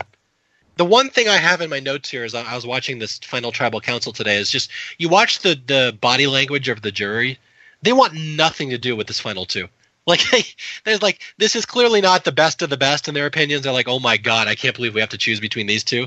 And it really comes off when you listen to their questions. So you're Yeah. telling me that this is the second season of Survivor in which at least half the cast is returning, and we get to a final two where the jury is not pleased that either of the people are standing there? Yeah, it's funny how that works. I don't buy it for one second. I don't believe you. And we're not even including Stephanie in Guatemala, are we? No, no, I, I said more, more than half the cast. All right, okay. I mean, Yeah. well, sir, I am a person and I am a force of nature, but I am not half the cast of Survivor Guatemala. Well, and according to Oh Stephanie, though, she would she would kick that force of nature off the jury, though. Let's remember. All right, so let's get to the jury questions. We'll start with Eliza here, who comes up and basically says, "Parvati, you do me. You you talk about people behind their back. You unnecessarily you lie to people. You're horrible. Maybe you're just a mean person. Maybe that's all you are." And then she goes, "And Amanda." Listening to you makes me want to kill myself. yeah, I thought Amanda, way- Amanda, Amanda probably thought like, okay, she's bagging on Parvati pretty hard. Maybe I have her vote. And then Eliza says, listening to you talk literally makes me want to kill myself sometimes. And she's like, ooh, er. and I, I don't know if you guys realize this, but Eliza, Eliza's vote is up in the air. I know, again, real subtle the way she comes across, but she's really undecided. yeah, clearly not a fan of Parvati, clearly not a fan of Amanda, and apparently there was a lot more to her jury question that was not shown on TV. I'm sure someone knows about this better than I do. Oh, please tell me someone knows this. Paul. Go to the temp. He knows everything. I do not know this one, Paul. There was something where I don't know the specifics where where Eliza says like you guys are just typical airhead girls. You don't know anything about current events or anything and she's like ask them to name at least two US senators or something like that or some Oh. government representative and they can't do it. They don't know anything. And they, they that's one yeah, of those things that was I cut from the kind of remember this, but I never heard the story really fully on this. Oh crap! We're the historians. We can't be telling people to go look it up. Someone should know this. All right. Anyway, anyway, since we clearly didn't do our homework on this, go go Google Eliza's Micronesia Final Two speech, and it's something about politics and current events. And she asked them like name someone in the news, name some two people in the news, and like they can't do it. And Eliza just is, is horrified that these girls are just so out of touch with what's going on in the world. Well, to be fair, This is one of the ones that's- Amanda's from Montana, though. Who's in the Montana news? I've already made enough Unabomber jokes this decade. I can't say that anymore. Amanda's in the news pretty much.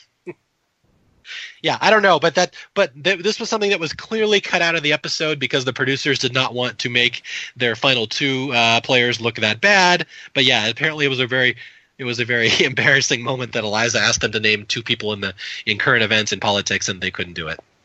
So anyway, uh, I'm sorry we can't give you the specifics. Just go Google it. It's it's very fascinating reading, and it it just shows how little respect Eliza had for either of these two finalists.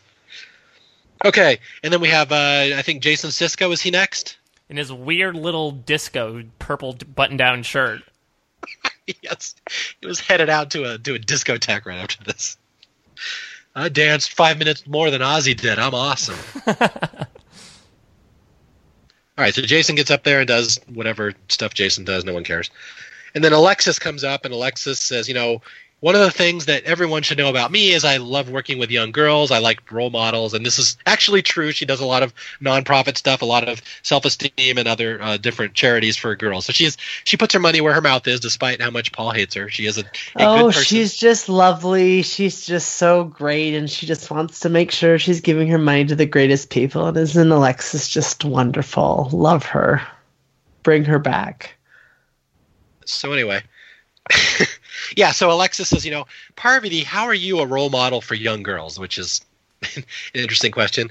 And then, uh, and then Alexis then goes on to mock Amanda's crying for being fake. You're just doing it for sympathy. You're doing it for the cameras, and and that other you see other jurors nodding that they seem to agree. Be the, seems to be the consensus that Amanda gets up there and just starts weeping and trying to get sympathy or Amanda very vehemently denies. I don't do that for sympathy. I don't even realize I'm probably she probably doesn't even realize she's making that sad face, but that seems to be the perception, and this is going to work against her down the road here.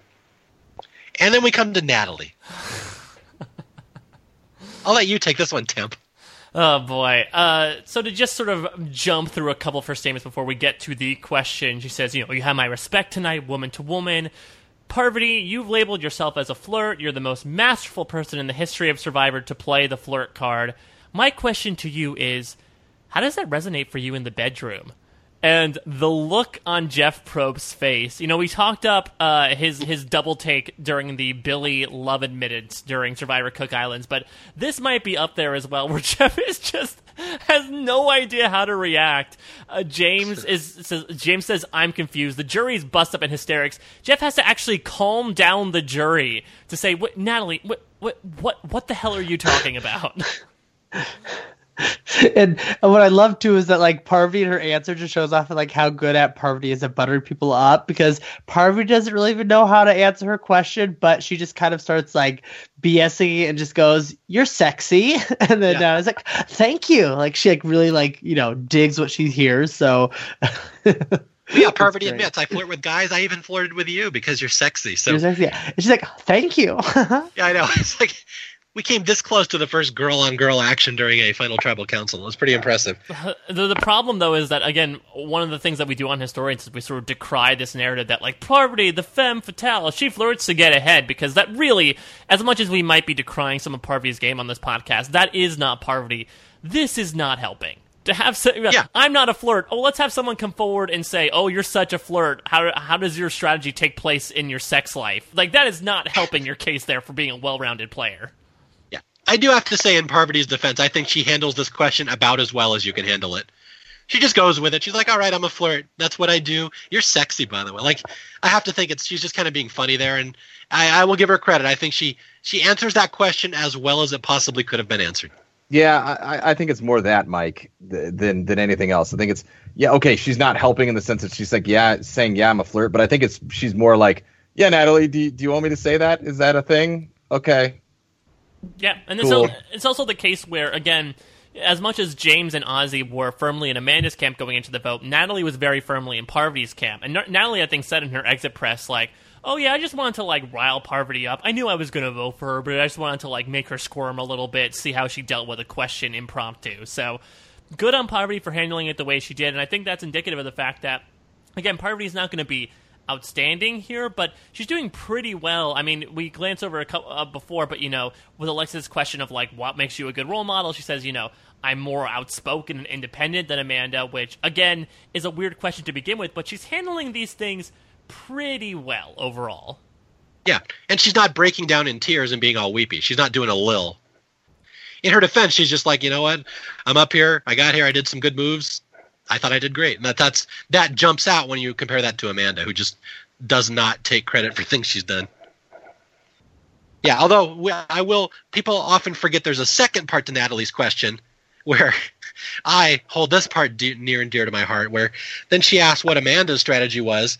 Every time I looked over at you, you had a glazed over look on your face. So was that your strategy to play the zombified pretty girl pageant queen persona? And I had endless fun with that on the Funny 150 and the Amanda is a zombie because that comes from Natalie. Natalie is the one who first started that. I I'm mean, amazed Paul has nothing to add about that. uh, please visit thefunny115.com. yeah, but again, I have to point out I didn't start that. I'm just going off what Natalie started. Natalie Natalie introduced that whole persona zombie, the zombie Amanda thing, which is you clearly see the level of respect for these jurors have for this Right, Reynolds. but I, I think this is an example of how Amanda handles herself better in this tribal council than China because she says, "No, I'm neither of those things," and like there are like little little bits of her that are way more confident and aggressive than she was in China. Yeah, to be fair, I agree with you. She does stick up for herself on that question, and I think she's actually quite shocked to hear that people have that opinion of her. Like she doesn't know that people think she's weepy all the time. She doesn't know that people think she's a brainless pageant girl because that's not how she sees herself at all. So I do feel a little, on a personal level, a little bad when Amanda hears this because you can tell she has no clue that people think of her like this. Well, don't worry, Amanda. You're going to get a sure follow up to this person tearing you apart with the person that you tore apart about three days ago. Oh yeah, Eric. Yeah, just, this is uh Eric's gonna end up again voting for Amanda. His reasons are uncertain, but you know he's saying like, you know, I consider you a big sister or a cousin. Right now, I'm looking at you with a lot of questions. You threw me under the bus and you ripped me apart. What basis do you have to judge me? And Amanda tries to apologize, but Eric's like, nope. You tell you told me that beforehand. Enough is enough. And that's it. Again, it, it's surprising looking back that Eric does end up voting for her, and when he votes for her, he does say, you know, I'm willing to forgive and forget, but yeah, he goes in very hard on Amanda here. And again, this just shows how close of a relationship they were and how betrayed he felt in the fact that she was able to take advantage of their relationship to further herself in the game. You better not show up on free scoop day, you bitch. If I see you in Pinckney, Michigan, oh golly. oh, he busts out the oh golly. Yeah, so there's Eric's speech, and now we have James comes out where he James flat out says Amanda knows she has it in the bag, which seems to be the perception that Amanda's going to run away with this thing. And then he he points out, Parvati, you fluffed me, which is probably not the ideal way to phrase that thing. And I'll let you guys Phrasing. Google that. Yeah, I'll let you guys Google that if you'd like. I'm not going to go any more into that. Yeah, right next to Eliza's political speech. Google fluffing right afterwards. All right. And then then we have Cirie. Okay, Cirie, this is actually an interesting question when Cirie comes up. This is maybe the one insightful question where where uh Cirie says, "Tell me, Amanda, why does Parvati deserve this more than I do?" And Amanda does a really tactical mistake here where she says, "Well, it's because Parvati was better than you." Which I believe the correct answer is there. Parvati doesn't deserve this more than you. You would have beaten me if you were up here, and I don't think she will. You have to say something like that. But Amanda goes exactly the opposite. Well, because Parvati was better than you. And Cirie seems to take offense to that. Like, she's better than me? So it's just that's just one little example of how Amanda maybe falters a little here. At the Yeah, end. I stuck up for her before. I'm keeping my mouth shut Yeah, on this th- one. This is uh, she's also building up her final two opponent by saying like, "Oh yeah, I picked Parvati because she played a much more bolder game. She played she really Yeah. made a lot of big moves in the game. You should not be saying that about the person sitting next to you. That that's the number one thing you do not want to do in a final tribal council. Yeah. And I would make the argument that I think Parvati wins the game right here. Parvati has a fantastic answer to Cirie, and I will give credit where credit is due. This is a great answer. This is maybe not Todd level, but this is a great answer where where uh I think uh, Cirie, I figured her actual question to Parvati is, "Why are you sitting there instead of me? Why do you deserve it more than I do?" or something like that. And Parvati says, "I can't compete with you, Cirie. You're a mother of three. You have a family. You have kids. I don't have that. I couldn't have beaten you." Which is a fantastic answer where you build up Cirie, you build up her pride. You were a great threat. You were a juror. You need this more than I do. Like you deserve it more than I do. I couldn't have that, so you had to be out of the picture. It's just a, a really well done answer, and I will say where I give credit where credit is due. I think Parvati gets Cirie's vote right there. I think Amanda loses it, and I think that is where Parvati wins this game. You could be right. You could be right on that. I mean, it was it, it's bad, and and this this is where knowing past Survivor comes into play. You know, but but at the same time, again, we make generalizations, but it's it's about knowing what this particular jury wants to hear, right? But that being said, I, think it's I think it's true in the sense that you know you probably shouldn't ever talk up your final two opponent. Um, you know, and, and if you want to do anything, I always feel like probably the best tactic is to just talk about yourself so much. You know what I mean? Like, you know, why is Parvati here? And you should be like, well, Parvati's here for a game, but you know, you know, you can then say, yeah, James, maybe you could be up here or blah blah blah. But like, yeah, I, I think that you know there are definite do's and don'ts in final tribal councils, and unfortunately, I think that in both China and Micronesia, you could look at a lot of Amanda's answers and go, that's a don't, kids. Do not answer a question like that. Yeah, I would argue. I mean, I don't. There's no way to know if this is true. I think this is one of the rare tribal councils, maybe this and Marquesas in the first 16 seasons, where the answers actually sway some of the jurors to change their to change the way the outcome was going to go. You could say Survivor Samoa as well, if we're to believe that most of Galu was voting for Mick until Natalie defended herself. It could be, but now you're spoiling Samoa, Mike. I, I apologize. Yeah, we're gonna get some listener questions where people are mad that we spoil future seasons. So, oh my I, gosh, we have to be careful on that. All right, so now we get, and this this is will be Jay Jay's favorite part of the podcast. We get to Ozzy's final question. Oh, oh God, my God. I think only the uh, dulcet tones of Jay Fischer so can do this sweet. one justice. Okay, here we go. You ready? You ready? You ready for the Ozzy final question or final final jury speech? Okay. Um, I think I might be the true, the biggest idiot up here. Uh, I am truly, from the bottom of my heart, hurt by what you did to me. It's a great move, it really was, but I never in a million years thought that you could do that to me. Put a price in our friendship. You threw us away. Garbage. You basically said, you know what? You're not worth this much money. You know, it really does hurt. How can you say that you're a role model when you're willing to discard a valuable friendship like that? A human being. But I don't want any words. Words. I don't want to talk to you. Honestly, the hardest party part for me is that you took away 14 days that I could have spent with Amanda. And at this point, he's, you know, he does that thing where he, like, you know, slaps himself and slumps over. Amanda, when I told you on the beach at one point when you asked me if I was playing, if, if I was, if you were playing me or not, I told you honestly that I'm not faking it. I'm not faking your feelings for you or anything. I'm really having feelings that I've never felt before and I never. I honestly feel like, like I started to fall in love with you. I don't know. You're an amazing girl, and I really want everyone to know that. I'm so glad I didn't win Cook Island so I could be here and have met you. That's it. Uh, for romance, basically. What guy? Uh, I mean, I mean, I mean, come on. He slaps himself each on one cheek and slumps over. I know, Mario, you had a field day with Ozzy's acting moments in Survivor South Pacific, but this might be his crowning achievement. R- ridiculous, ridiculous. Uh, uttering both his disdain for Parvati and then taking a breath and then saying, "Well, by the way, Amanda, I'm in love with you. I fell head over heels in love with you." Yeah, Mike. You think that Mike. would be the thesis? You start with the thesis. But but but here's what I can say in, the sad things, you can tell, Mike, you can tell that Ozzy has taken an acting class. Yes. By just the the way this speech is like laid out, because it's almost like the way monologues for for certain things go, but it's not it's not good. Like it's it's he's thought about it and he knows the beats and it's not quite right, but you could see like the rise and the fall there. Like you know that he's taken an acting class and he's had to kind of you know grip with some of these things before. Now I really wish I could go into an audition and be like, I will be doing Ozzy's monologue from Survivor Micronesia. I was just thinking that I've got an audition coming up, and I'm like, man, do I need to make a change? I mean, there's two definitive people that you're talking to, very strong tactics, a very nice beat change. I think it actually could work as a monologue. It could.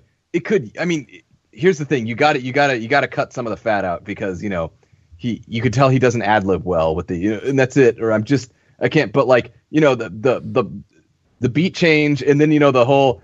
I I never I honestly started to fall in love with you. Like he turns right at the end, like like he knows what he's supposed to do. Like with the monologue, it's it's fantastic. No, he was starting off hot with the Parvati stuff. You know, with like you. How can you say you're a role model? You're willing to discard a friendship yeah, yeah, like yeah. that? A human being? Like he was rehearsing that, but then once I, once I, he fell in love with those doe zombie eyes, and he's like, I I, I don't know what to say now. I'm I'm falling in love with you. I think Ozzy would be a riot doing coffee house poetry, like beat poetry. He'd be awesome. Woman, woman, skateboard, Skateboard. Climb a tree, grab a coconut. Skateboard on the moon. And we all know, of course, this was the beginning of the beautiful romance between Ozzy and Amanda, which still continues to this day. Yeah. Right. Amanda had a baby recently. I think it's Ozzy's. You can tell because it was on a skateboard. right. Uh, I, Just- it's funny.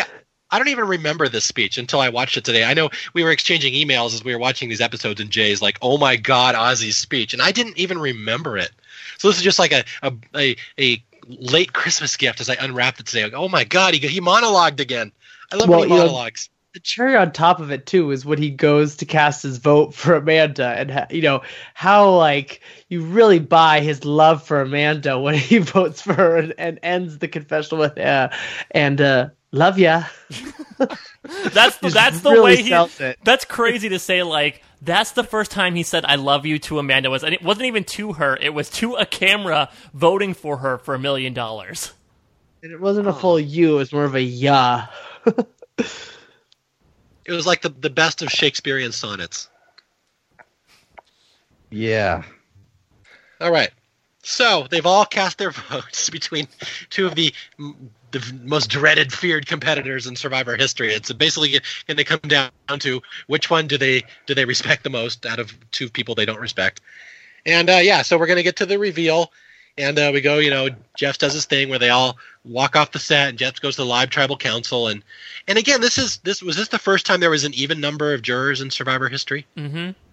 Yes. where they very easily could have had a tie. Although you could have a tie with the final three anytime, I guess, as well. But yeah, it just seems very poorly thought out to have an eight-person jury with two players that most people don't really respect. And we really come very close to a tie, and we'll talk about that in a second. But at the end of the day, Parvati gets five votes, and Amanda gets three. And with that, Parvati Shallow becomes the single greatest player in Survivor history. Though, what I will say is that I firmly think, much like Sandra Diaz Twine, I think the Parvati reputation that you're talking about, Mario, really gets hammered home in Heroes versus Villains. From what I remember, and again, I may be incorrect here, I think people thought highly of Parvati, definitely a lot higher of her than her performance at Cook Islands initially, but I don't think people were saying she's an elite player. I feel like it's once she comes back for Heroes versus Villains and makes it far again and continues to make really big bombastic moves that she's in the conversation. For now, I think we just talked about it. People were like, I think the major caveat thing that people were taking away from the finale was Cirie should have won. And the the second Yeah. thing they thought of was, wow, Amanda made it there twice and lost. I think Parvati winning was almost an afterthought at the time after this finale came out. Yeah, I would totally agree with you. I would say that really the end of Micronesia is, well, Amber won again. That's how I'd look at it.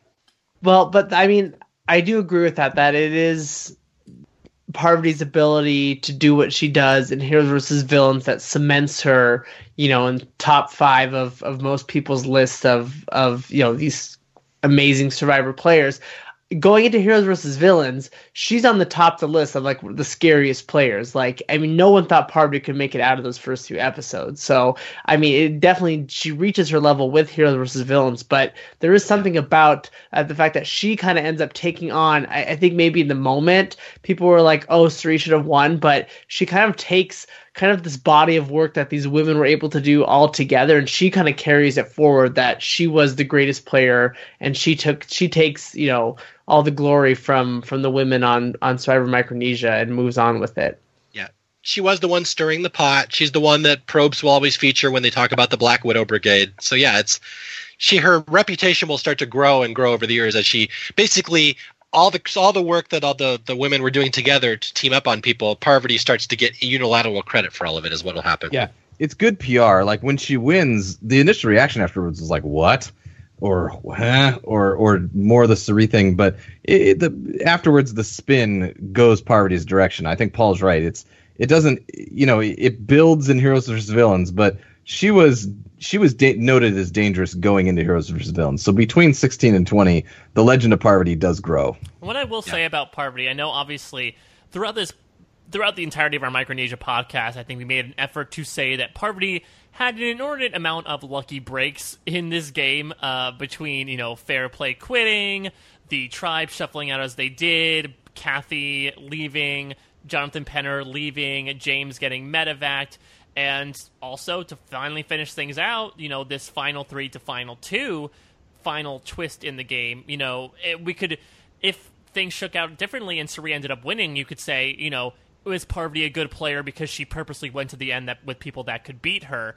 But the the thing that at least I'd like to talk her up with is making these relationships. And granted, they weren't all great. Eliza outlined that in her speech very clearly, but I mean, she outlines it in the reunion that you know she was able to bring together different coalitions and make sure she was at the center of them, so that she never felt like she was an extra number to anybody. You know, she was always included in the inner circle of any sort of amalgam of allies. And I think that that can be very tough to do on Survivor. She was one of the people to really bridge fans and favorites together. So I have to give her a lot of credit there.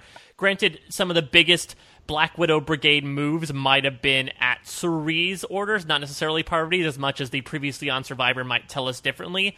But I think in Survivor Micronesia, she did a good job especially from that relationship management perspective. It wasn't all great, but at the end of the day, she managed who she needed to. She needed to do what she had to do, and she made a pretty good performance at the end, especially compared to Amanda, that got her a win.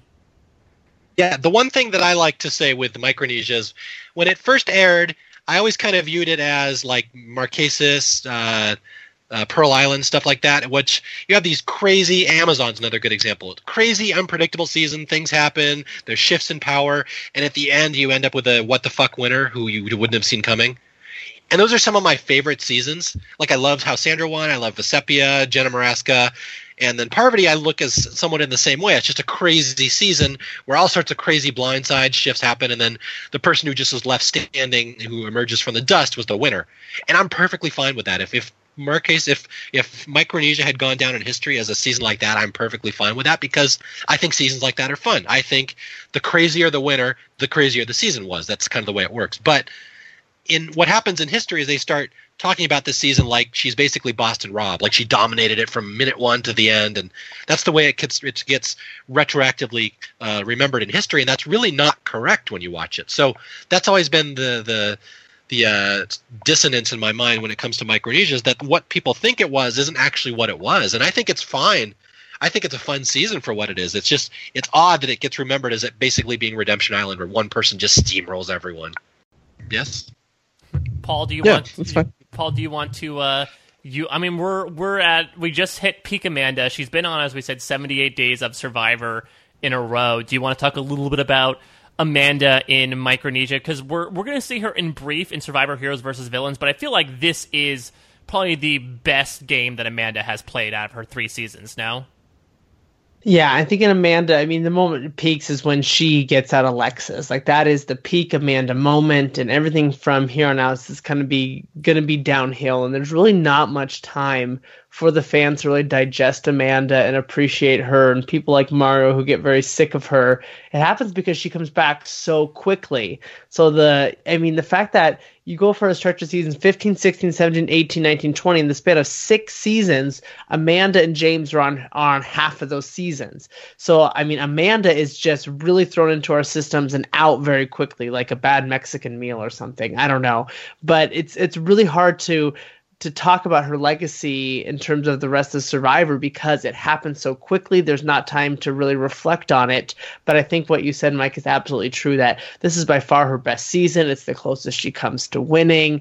Um, and uh, I think the season even won Mario over a little bit. So I don't know how long that'll last by, by the time we get to Heroes versus Villains. But uh, this is definitely her best showing it's permanent now. I totally see her as a tragic figure. So once I get to that point, I have a hard time really faulting a player anymore. Although I do think we should talk about this final vote and how close it actually was. Uh, this is one of those things I don't know if people know all the history behind it. It's a five to three vote, and I will point out that Paul will love this. That we always joke on here that you know Eliza was re- responsible for everything. You blame her for bad things. That Eliza and Alexis both both voted for Parvati, So you can blame Eliza and Alexis for Parvati being considered the greatest player of all time. Had they switched their other their votes, Amanda wins the season. In fact, I will point out that uh, uh, what's her face? Uh, Eliza has has mentioned in interviews she came very very close to voting Amanda. She wanted to make it four four because they kind of knew what the votes were going to be, and she was very curious about it being a tie, but she was just wasn't sure she wanted to do that, so she voted for Parvati kind of at the last minute just to avoid a Yeah. tie. Oh, But really? I- it really could have gone the other way. That's surprising though. Yeah, it seems like it Amanda seems like Eliza just bops into that voting booth, writes the name down, and bops out really quick. Right? There's she really does not languish there. Yeah, total Parvati fan. Absolutely, she loved it. Yeah, she But yeah, sprinted was- up there, wrote down Va- Parvati, and sprinted back. Yeah. So here are the five Parvati votes. Natalie voted for Parvati, and Cirie voted for Parvati, and we talked about those two, where Natalie was kind of a sure thing for Parvati, and I think Parvati won Cirie's vote because Amanda just blew it. And then you have the other three. Jason Siska voted for Parvati, and if you have One Jason of only Siska's two men to ever vote for Parvati to win a season. Wow, that's a very interesting trivia. I didn't know that. Jason And and, Coach, Jason and Coach. Those, those Oh. are the two you want on your side. two gods. yeah. So and then the other two are Alexis, Boo, and Eliza, Boo voted for Parvati. So yeah, so that Amanda never had a damn chance with Alexis. By the way that she voted her out and stuff, no way Yeah. in hell. Yeah, considering that how Yeah. much Alexis rolled her eyes at the uh, Amanda and Parvati votes against her, it was clear, and especially we, we talked about it throughout the course of this podcast. All the all the reaction shots of Amanda over the next couple of episodes are always Alexis just kind of like shaking her head at her or joking around with the jury. So I think it's clear that from the moment Amanda voted out Alexis, she was not going to vote for her to win. Yeah. And the three Amanda votes came from Erik, Ozzy, and James. So the guys seemed all like Amanda, and then Jason went with the girls and I voted for Parvati. And again, if Eliza had just at the last minute switched her vote back to Amanda, it's a 4 4 tie, and who knows what happens then. Well, that's interesting. So interesting. this was a very, very close vote. if you think about it, Eliza obviously wasn't there, but if we're going back to the Ozzy vote, everyone who voted with Ozzy voted for Amanda, and everyone who voted with Cirie voted for Parvati. Good That's work, true. That's a Tim. Good point. Good job, Temp. Yep. So that is the end of Survivor Micronesia. Although we go to the reunion show, where the first thing that Jeff says at the reunion show is, "Word on the street is this is the best season we've ever had," and that is something he has continued to mention, and people on the street have still mentioned that to him to this day. I mean, we cannot overstate how much of a highly regarded season this was. And we've said it a bunch that this really was the uh, precursor to a lot of what the season the show is going to look for in terms of creating great television. It's going to look more so towards surprising moments, big characters and the big flashy word of blind sides outside of maybe what Survivor used to do in its previous 15 seasons, which is, you know, creating interesting characters, telling a, a season wide story, etc. Not to say that those completely disappear necessarily, but it seems like the show, at least in its marketing and the way that Probst, who's going to become an executive producer soon, is going to market the show, is all about the moves that you do, the amount of blind sides you do, the amount of people that you surprise overall. Yeah, and this season is going to double, if not triple, the production of hidden immunity idols. They are making them in mass production, and they said, yes, this is what gives us big moments, and this is one of the reasons that uh, Mario loves the uh, aftermath of this. Oh yeah. Yeah, I have no idea when you're going to listen to this podcast. You could discover this in 10 years. I have no idea, but yeah. I'm just I'm just foreseeing a time in the future around season 40, 45, who knows where like you know when you go to college and you get a little uh, meal card with so many meals preloaded on it at the start of the of the semester and you can take meals off it. I can foresee a scenario where you start the game with a certain number of idols allotted to your account at the start of a game and you have to like use them. Like each player gets 5 idols, you have to use them correctly. So Oh, it's like a if you don't college meal plan. it, it expires. Exactly. And you get one guest meal per semester. You can invite someone over and let them use your idol. To be very serious with you, I actually think that uh, a, a legitimate way that they're going to start, start a Survivor season in the future is everybody has one. Mm-hmm. Yeah. I, I Yes, think look I think that's very bag, possible. an idol. Yes. So I talked about this before, but I, I, I think it might have changed with with nowadays with Survivor seasons. But for a long time, they usually get a Survivor season to show the castaways who may not have seen the show before before they go out to play. For a while, it was Survivor Micronesia, and so you can understand even from outside a show perspective. There's a big joke nowadays about when people are asked, "Okay, who's the Survivor that you find yourself most like?" the vast majority of people, both male and female, say Parvati. And people are scratching their heads like, oh, wow, people really like to say Parvati. I wonder why. Nobody's really playing the Parvati like game. But again, if they're being exposed to Survivor Micronesia and they're seeing what the acclaim that Parvati is receiving nowadays, Uh, uh, due to the game that she's playing partly in this and partly in Heroes versus Villains, it makes so much sense. And it, again, contributes to this big moves mentality of the only way you're doing well in Survivor is if you're playing this big cutthroat game where you're making betrayals left and right and really making the flashiest moves you can. Yeah, and there's the rumor. This we'll we'll talk about this more when we get to, you know, future seasons. That this was the only season Russell had seen before he went out to play Survivor, which is why he was so gung ho to align with Parvati.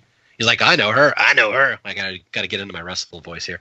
I know her. She's the one that dominated that one season I saw. So yeah, so there's there you, this will start to come into play as you start seeing people basing their entire strategies around what they saw in Micronesia. That this is the definitive version of what Probst and the producers want the players to play like. You know, fans tribes, a bunch of little bitches. I'm I'm very excited to get to Survivor Samoa now. I, I know I, I spoiled the outcome for people who might not know the outcome, but your your impression makes me intrigued. I love my Russell impression. A bunch of little bitches. oh God. Yeah. I mean, great. can't wait. Boxes going back to Africa. yeah. All right. So uh, let's see. Do we uh, we have a couple uh, user question or reader listener questions about Micronesia? I don't want to do, do too much because we're trying to keep this podcast relatively short. Right. This one hour podcast episodes. we were going to do. yeah. Exactly. So going on hour three here. Uh, there's a couple questions. Let me go. I'll just grab a couple. Going into the final tribal council, do you think there was a favorite? And I think we talked about that. Unless anyone disagrees, I think it was pretty much Amanda's game to lose. Would be my guess. Would I you guys agree with that? There are technically two favorites, right? That's the tribe that they started out on. yes, very good. And Mike, with it, always a technicality. Was it that, uh, or was was was you guys were talking about how Eliza was thinking maybe I'll force a tie? So you know, it seems like maybe the votes they had most of the votes in, right? Yeah, they pretty much knew. I think. Uh, let's see. A guy named Ben Bryce asks, Here's a good question. Why did Eliza vote for Parvati when it was Parvati insulting her throughout the game? The rest of the votes are pretty clear, but this one has always confused me. And I don't know Eliza. I can't get into her head. I you have to remember, as we talked about, there was a lot of stuff with the Eliza jury question that they didn't show on TV about current events and politics and how much the two of them know about what's going on in the world. So maybe there was some in there. I don't know. I'm not sure. Does anybody have any more insight onto Eliza's vote? I mean, you have to look at her speech, at least from what we saw. Yes, Eliza does say, Parvati, you insulted me behind my back. You know, I can't respect what you did that wasn't for strategic advancement. She does say, though, taking out Ozzy was a brilliant move. And she says, Amanda, your game was impressive, but when you tell someone li- listening to you talk literally makes me want to kill myself, chances are you're not going to vote for that person no matter how much you hate the other one. And I think that Eliza has shown herself, at least outside of the game, to be someone who's very strategically focused. I could see her, especially considering Amanda's wishy-washy qu- answers to questions afterwards, saying, "Okay, as much as I hate Parvati." She owned up to her game more, and she showed me that she played the more strategically dominant game than Amanda. So that's why I have to vote for her. I would yeah, agree I, with that. Yep. All right, here's a question from a guy named Onder. Onder Meet, I believe his last name M E T E. He writes, uh, "Was the decision for the producers to go from a final three back to a two a result of all the evacuations?" This is a big question. I've heard this asked many times over the years. I don't know this. I, it's it's one of those. I, I, find it hard to believe that the producers would have intentionally planned for it to be a final two with an eight-person jury. That just seems like a horrible idea. So I have to think that something along the way probably influenced them. And again, the producers are making changes to these shows all the time as a way to just kind of react to what's happening. They have to they have to think of a TV show. They have to make sure they can end it on time and stuff like that. So my guess is it probably was a result of all the evacuations. I think they had to maybe alter the timeline a little bit, but I don't know for sure. I don't know. Have you guys ever heard anything about that? I I think it is. I mean, a final two in a twenty person season sounds ridiculous. I'm and I don't even know if it was all the evacuations as much as it was James's evacuation because having two people go home in one round that late in the game, I think really shuffled things around. So a lot of people say, you know, James getting medevac screwed Cirie out of a million dollars. Again, we can't exactly put those two things together, but I think James's medevac in particular definitely put things a little bit out of stasis. All right, I got two more questions here. Here's another one I wonder how much not winning Micronesia would have affected Parvati's legacy. Parvati's legacy. Would she come A back for. Heroes versus Villains if she, She doesn't win? disappears, right? I think she disappears. Well, do you think they bring her back for Heroes versus Villains? I think so. I think so. Yeah, she is the kind of the face of the Black Widow Brigade. Yeah. So Yeah. she is a good. She's a good villain. Yeah, I mean, Yeah. even to this day, I think she it, it she's stronger as a legacy when you think of her as one of the great Survivor villains, as one of the great Survivor winners. I think she totally has a place in the pantheon when you think of villains on Survivor. Though I think when, All when, we get, when we get to Survivor Heroes versus Villains, though, I, I from what I remember, I thought it was rumored that she was initially a hero and Candice was a villain, and yes, they switched the they two. swaps. yeah, Yeah. to not have four Micronesia people on the same tribe. So you might say that Mario, but I'm pretty sure maybe it's just because they regarded the Black Widow Brigade as heroes for some reason, which again I'm sure we'll get to when we cover the casting of heroes versus villains in like three podcasts alone. But yeah, that that I think some people, I believe the Edgic even had her as like CPN or something coming out of the season, but the Survivor producers initially put her on the hero tribe. So the Black Widow Brigade were the heroes, and Erik was the scheming villain. Yeah, the classic archetype of the evil ice cream scooper. I'm going to give you a smaller scoop than you paid for. All right. Here's one for Jay himself from Adam Hakes. Oh god. Adam writes, "Dear Jay and other historians, I'm singling out Jay since he apparently gets very few emails. That's false, by the way. Jay gets way more emails than the rest of us. He has more. He he cries for sympathy more than Amanda does. All right, so he writes, Jay, I agree with you that a fan on a fans versus favorite season is at a severe disadvantage. What advice would you have for a future fan should they go on a future fans versus favorite season? Um, I mean, what my advice, I guess, in modern Survivor always is angle yourself to get re-invited back to another season of Survivor. Yeah, I think that's a great answer, to be honest. Like, you know, it's tough because that's how Survivor is these days, and and I'm not making a, a value judgment. I, you know, those of you who know my stances on things probably can tell how I feel about certain things, but the way Survivor is now, survive, you know, Survivor is two things. It is a 39 day game that you try to play in that moment, but it also is a platform in which you are trying to get invited back on a future season of Survivor these days, which I think is something that early seasons didn't have because the concept of having returnee seasons was not something they were initially totally thinking about. So Or- you just you had to make that that that presence known just in that season. Whereas now you're like, I need to make myself compelling enough to come back, or have a reason to come back, or have a gimmick to come back. or even I think in the state of Micronesia, like it was very much like you get you get your initial shot and then you get your returning player shot and that's it. I think that's Mhm. why the heartbreak of Cirie is so bad. We don't think that she's gonna get multiple times Yeah. to try this again. It's you get your first shot, then you get your all star shot. You get your Right, deserving 'cause- shot, and then your Kelly Wentworth. Right, because people hadn't been brought back a third time at this point, right? Right. That that Uh, opens up a whole nother thing, which we'll Right. get to.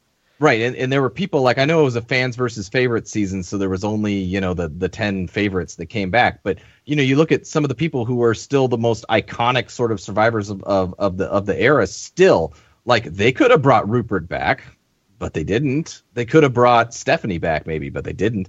I'm not saying that they were called. I mean, I can't for the life of me figure out if they called Rupert, he'd say no, right? Like maybe Stephanie was doing other things, but you know, they didn't get they didn't they didn't come back. So because they had come back twice. So I, I think that Paul has uh, has hit that on, on on the head. But I mean, strategy wise, if you're a fan, I mean, I think that you know it's tough. I think that I think that you know you you try to model something after perhaps what Natalie and Alexis did in a weird way, where you've got you try to straddle an alliance with maybe the, some of the favorites and the fans, and you just try to parlay some luck.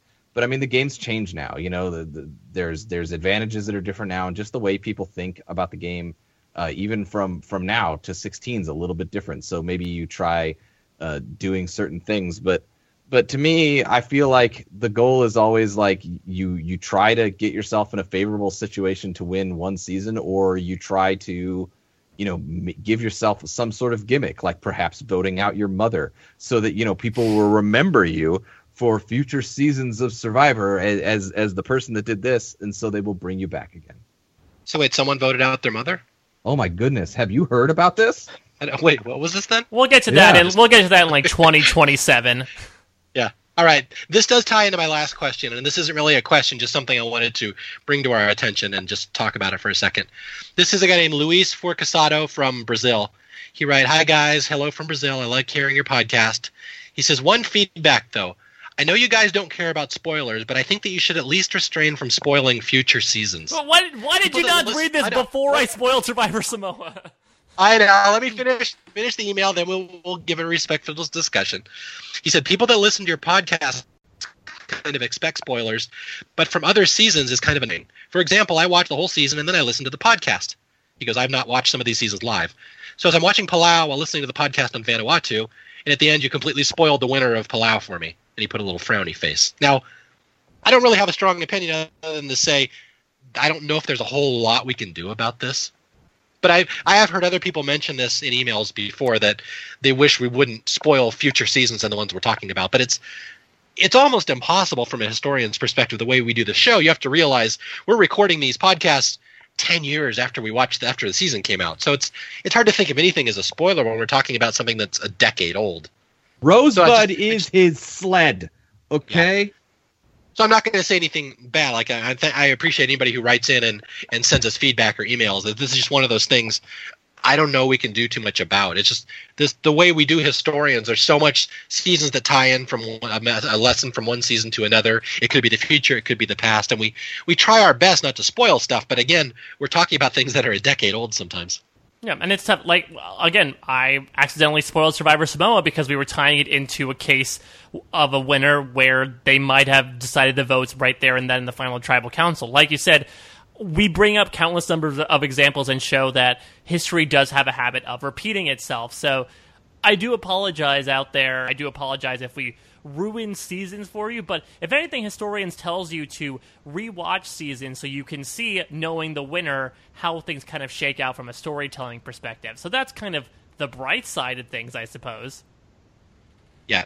My argument on something like this, and I've been saying this for years, is that the winner of a season isn't really all that significant to me. Like it doesn't absolutely change the season. It's like to me, it's the destination, how we get to a an ending, or it's a it's a it's a journey more than it is a destination. It's really the story of how we get to a certain conclusion and watch how it all ties together. So, like to me, knowing a winner of a season doesn't really spoil the season because you're still going to be interested in how the journey, how do we get to that point. So so while I do have sympathy, I don't think it will ruin your in- enjoyment of a season knowing the winner. Like it's still interesting to see how we get to that point.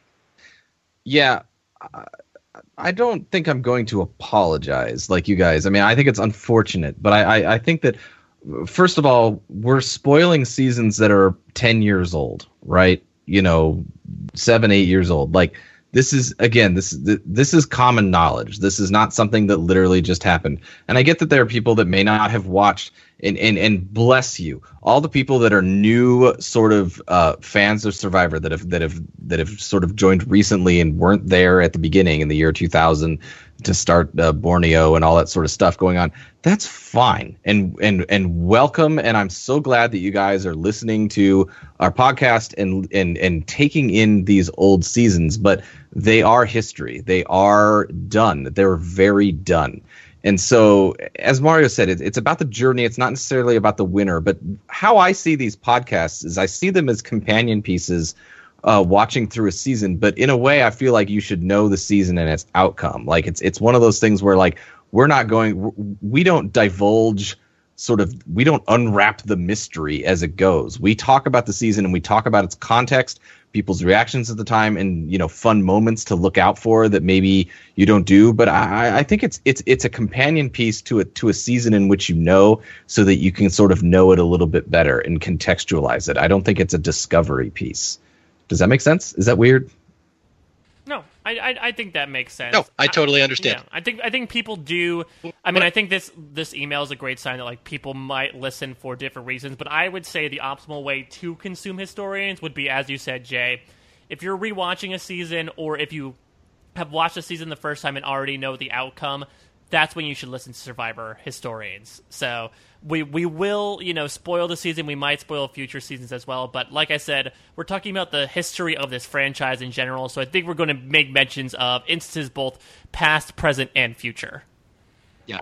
And I would like to point out that the three of us have all refused to apologize, but in keeping with the tradition of Amanda, the one from Montana is going to go apologize for everyone now. So I'm so. Paul, feel free to weep and I'm just so sorry. I'm really sorry that we spoiled it. I'm. I'm just. I feel really bad. I'm sorry.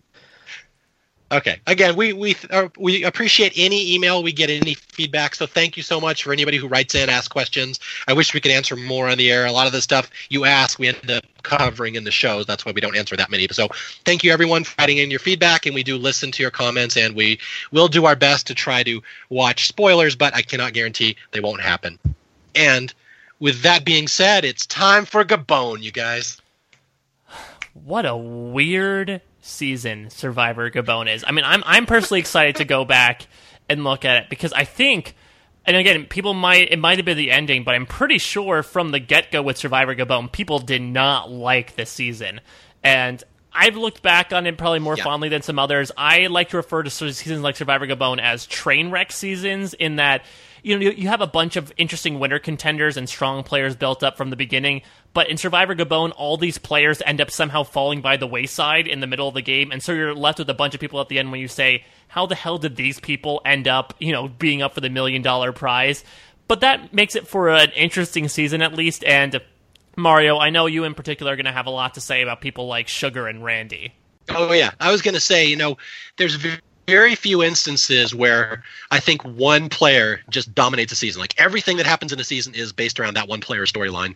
And when we get to Sugar and Gabon, there's a special this is a special level of a whole narrative revolving around just a one specific player. Sugar takes over the season and like every single storyline will be about her and I, I've always thought she did it on purpose just to maximize airtime. It's it's one of the more fascinating things. It's, it's and I've said this before that I always you know we're we're long past my favorite seasons. I love Survivor up and through about Palau.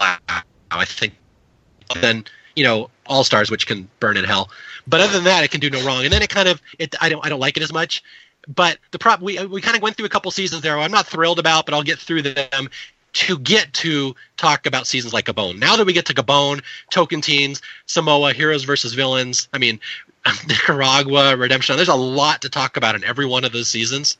And so it all starts here with Gabon, where I really, my interest starts to boomerang a little bit here because some really fascinating things are going to start happening in this season. And then, of course, the coach show the next season. So there's a I'm so excited that we're finally through Micronesia through this era of Survivor to what I consider the fun ones now. G Sizzle. Well, it's okay because we'll get Crystal, and she's gonna give the hell out of an interview. Well, I'm just excited for def- in the premiere. There definitely is some old lady falling, so Gillian. I'm already excited. yeah, and surfing hippos, as Jeff promised us in the uh, promo. Yeah, we've got gorillas living with elephants, living with leopards, watching from above, and you will see none of these animals except for that one random time they found an elephant. Oh yes, it's but it is good to go back to Africa. Fond memories of season three, and this is the the first time they've gone back since, right? Seventeen was the next season. Yeah, and we're, and we're in HD, baby. Oh yeah, and I should no, I'll talk about that when we get there. How I have Gabon, never actually seen something in our HD before, so I have no idea what the difference is. Gabon has got a lot of fun things. I'm very excited to talk about Gabon. Uh, the tribe dynamics, Fang and Kota, is, is fantastic uh, as they go, and and Gabon is one of these things where like the Ashby line is going to really come into play yeah. with a lot of with a lot of people as well because this is a this is a season that is very um disparate in the sense that like I guess overall it's a pretty average cast if you go but but that doesn't tell the story because the top people in this cast like the characters are amazing right like you've got Randy and you've got Corinne and you know even you know and and we've mentioned Sugar uh, and stuff like that. And even you know, there's there's compelling characters like Bob and Susie, and but you've got Crystal and Ken who are fun fun to go. So you've got all these really fun characters in the top, and then you've got Paloma. yeah, I, I, can't wait to play the game of who is Jackie and who is Kelly in the first few episodes yeah. of Survivor Gabon. Wow. Yeah, this is one of those seasons. It was. It's never been historically loved. It was not super popular when it aired, but I would be shocked if you listen to us talk about it for three episodes and you don't like it at least a little more. It's a it's a fun it's to me it's a season that's difficult to dislike. There's so much fun stuff going on in it. Yeah, and, and if you hate it, to hell with you. yes. If you hate it, you're just an Alexis. No Lexus this season. Some people I do love though, so I can't wait to All talk right. about it. I'm I'm gonna give I'm gonna give a quick 115 shout out because it's one of my favorite uh, uh, entries in in the 115 Mario and and I don't know if it's other people's but the the Bob's Vegetable Garden The b- Gaboner. The Gabon. Oh yeah. I don't know why that's funny, but it is. Uh, I gotta be we, honest we have the you. vegetable garden. We're gonna have. I'm so excited to talk about creepy Matty. He's one of my like Yeah. low key favorites in, the, in those in those late teen seasons. So there's just so much fun to talk about with Survivor Gabon. Yeah, I was gonna say two of my all-time favorites on version two of the Funny 115 are Bob and the Gaboner, and then Matty and that creepy grin where he's smiling and everyone else is shocked. I have so much to say about that that GIF file when we get there. Yeah, That's, that's such that's still an internet meme. You know, people yeah. still use it. People link that to my site because they think it's a porn video. So I get these all of a sudden I get from from 5,000 hits a day to 2 million hits a day because everyone thought I had a porn video with Matty. They all think that Matty picture is a porn picture. Well, now that we talked about pissing in the beginning of this It's the podcast, power it of just the internet. more porn links to your site. So we're happy to do that for you, Mario. That's right, montanafetish.com. All right. Well, let's. We're not gonna. We're not gonna spoil our uh, our Gabon jokes here. We're gonna save this for when we get there because we are chomp, champ, chomping, champing, one of the two, chomping at the bit here to get to a season that is absolute joy to talk about. So, um, unless you uh, have any more, I think we can bury Micronesia like one of James's graves here and move on. No, we talked for almost 13 hours about Micronesia, so I think we can put this one to bed and just let its remnants exist throughout the rest of Survivor history. All right, so uh, I guess uh, we're going to sign off then. Uh, for the uh, Survivor historians, once again, I'm Mario Lanza, and I promise, I promise, I have never fluffed James. I'm Jay Fischer. I'm so glad I didn't win Cook Island so I could be here and have met you. I'm Mike Bloom, and I am definitely an ice cream man. And I'm Paul Asleson, Montana represent. M O N T A N A, Montana, I love you. All right, and we will see you soon when we uh, come back with Survivor Gabon. So until then, Amanda, love ya. Okay, um, I think I might be the true, the biggest idiot up here. Uh, I am truly, from the bottom of my heart, hurt by what you did to me. It's a great move, it really was, but I never in a million years thought that you could do that to me. Put a price in our friendship, threw us away, garbage. You basically said, you know what? You're not worth this much money. You know, it really does hurt. How can you say that you're a role model when you're willing to discard a valuable friendship like that? A human being. But I don't want any words. Words. I don't want to talk to you. Honestly, the hardest party part for me is that you took away 14 days that I could have spent with Amanda. And at this point, he's, you know, he does that thing where he, like, you know, slaps himself and slumps over. Amanda, when I told you on the beach at one point when you asked me if I was playing, if, if I was, if you were playing me or not, I told you honestly that I'm not faking it. I'm not faking your feelings for you or anything. I'm really having feelings that I've never felt before, and I never. I honestly feel like, like I started to fall in love with you. I, I don't know. You're an amazing girl, and I really want everyone to know that. So glad I didn't win Cook Island, so I could be here and have met you. That's it. Skateboard on the moon.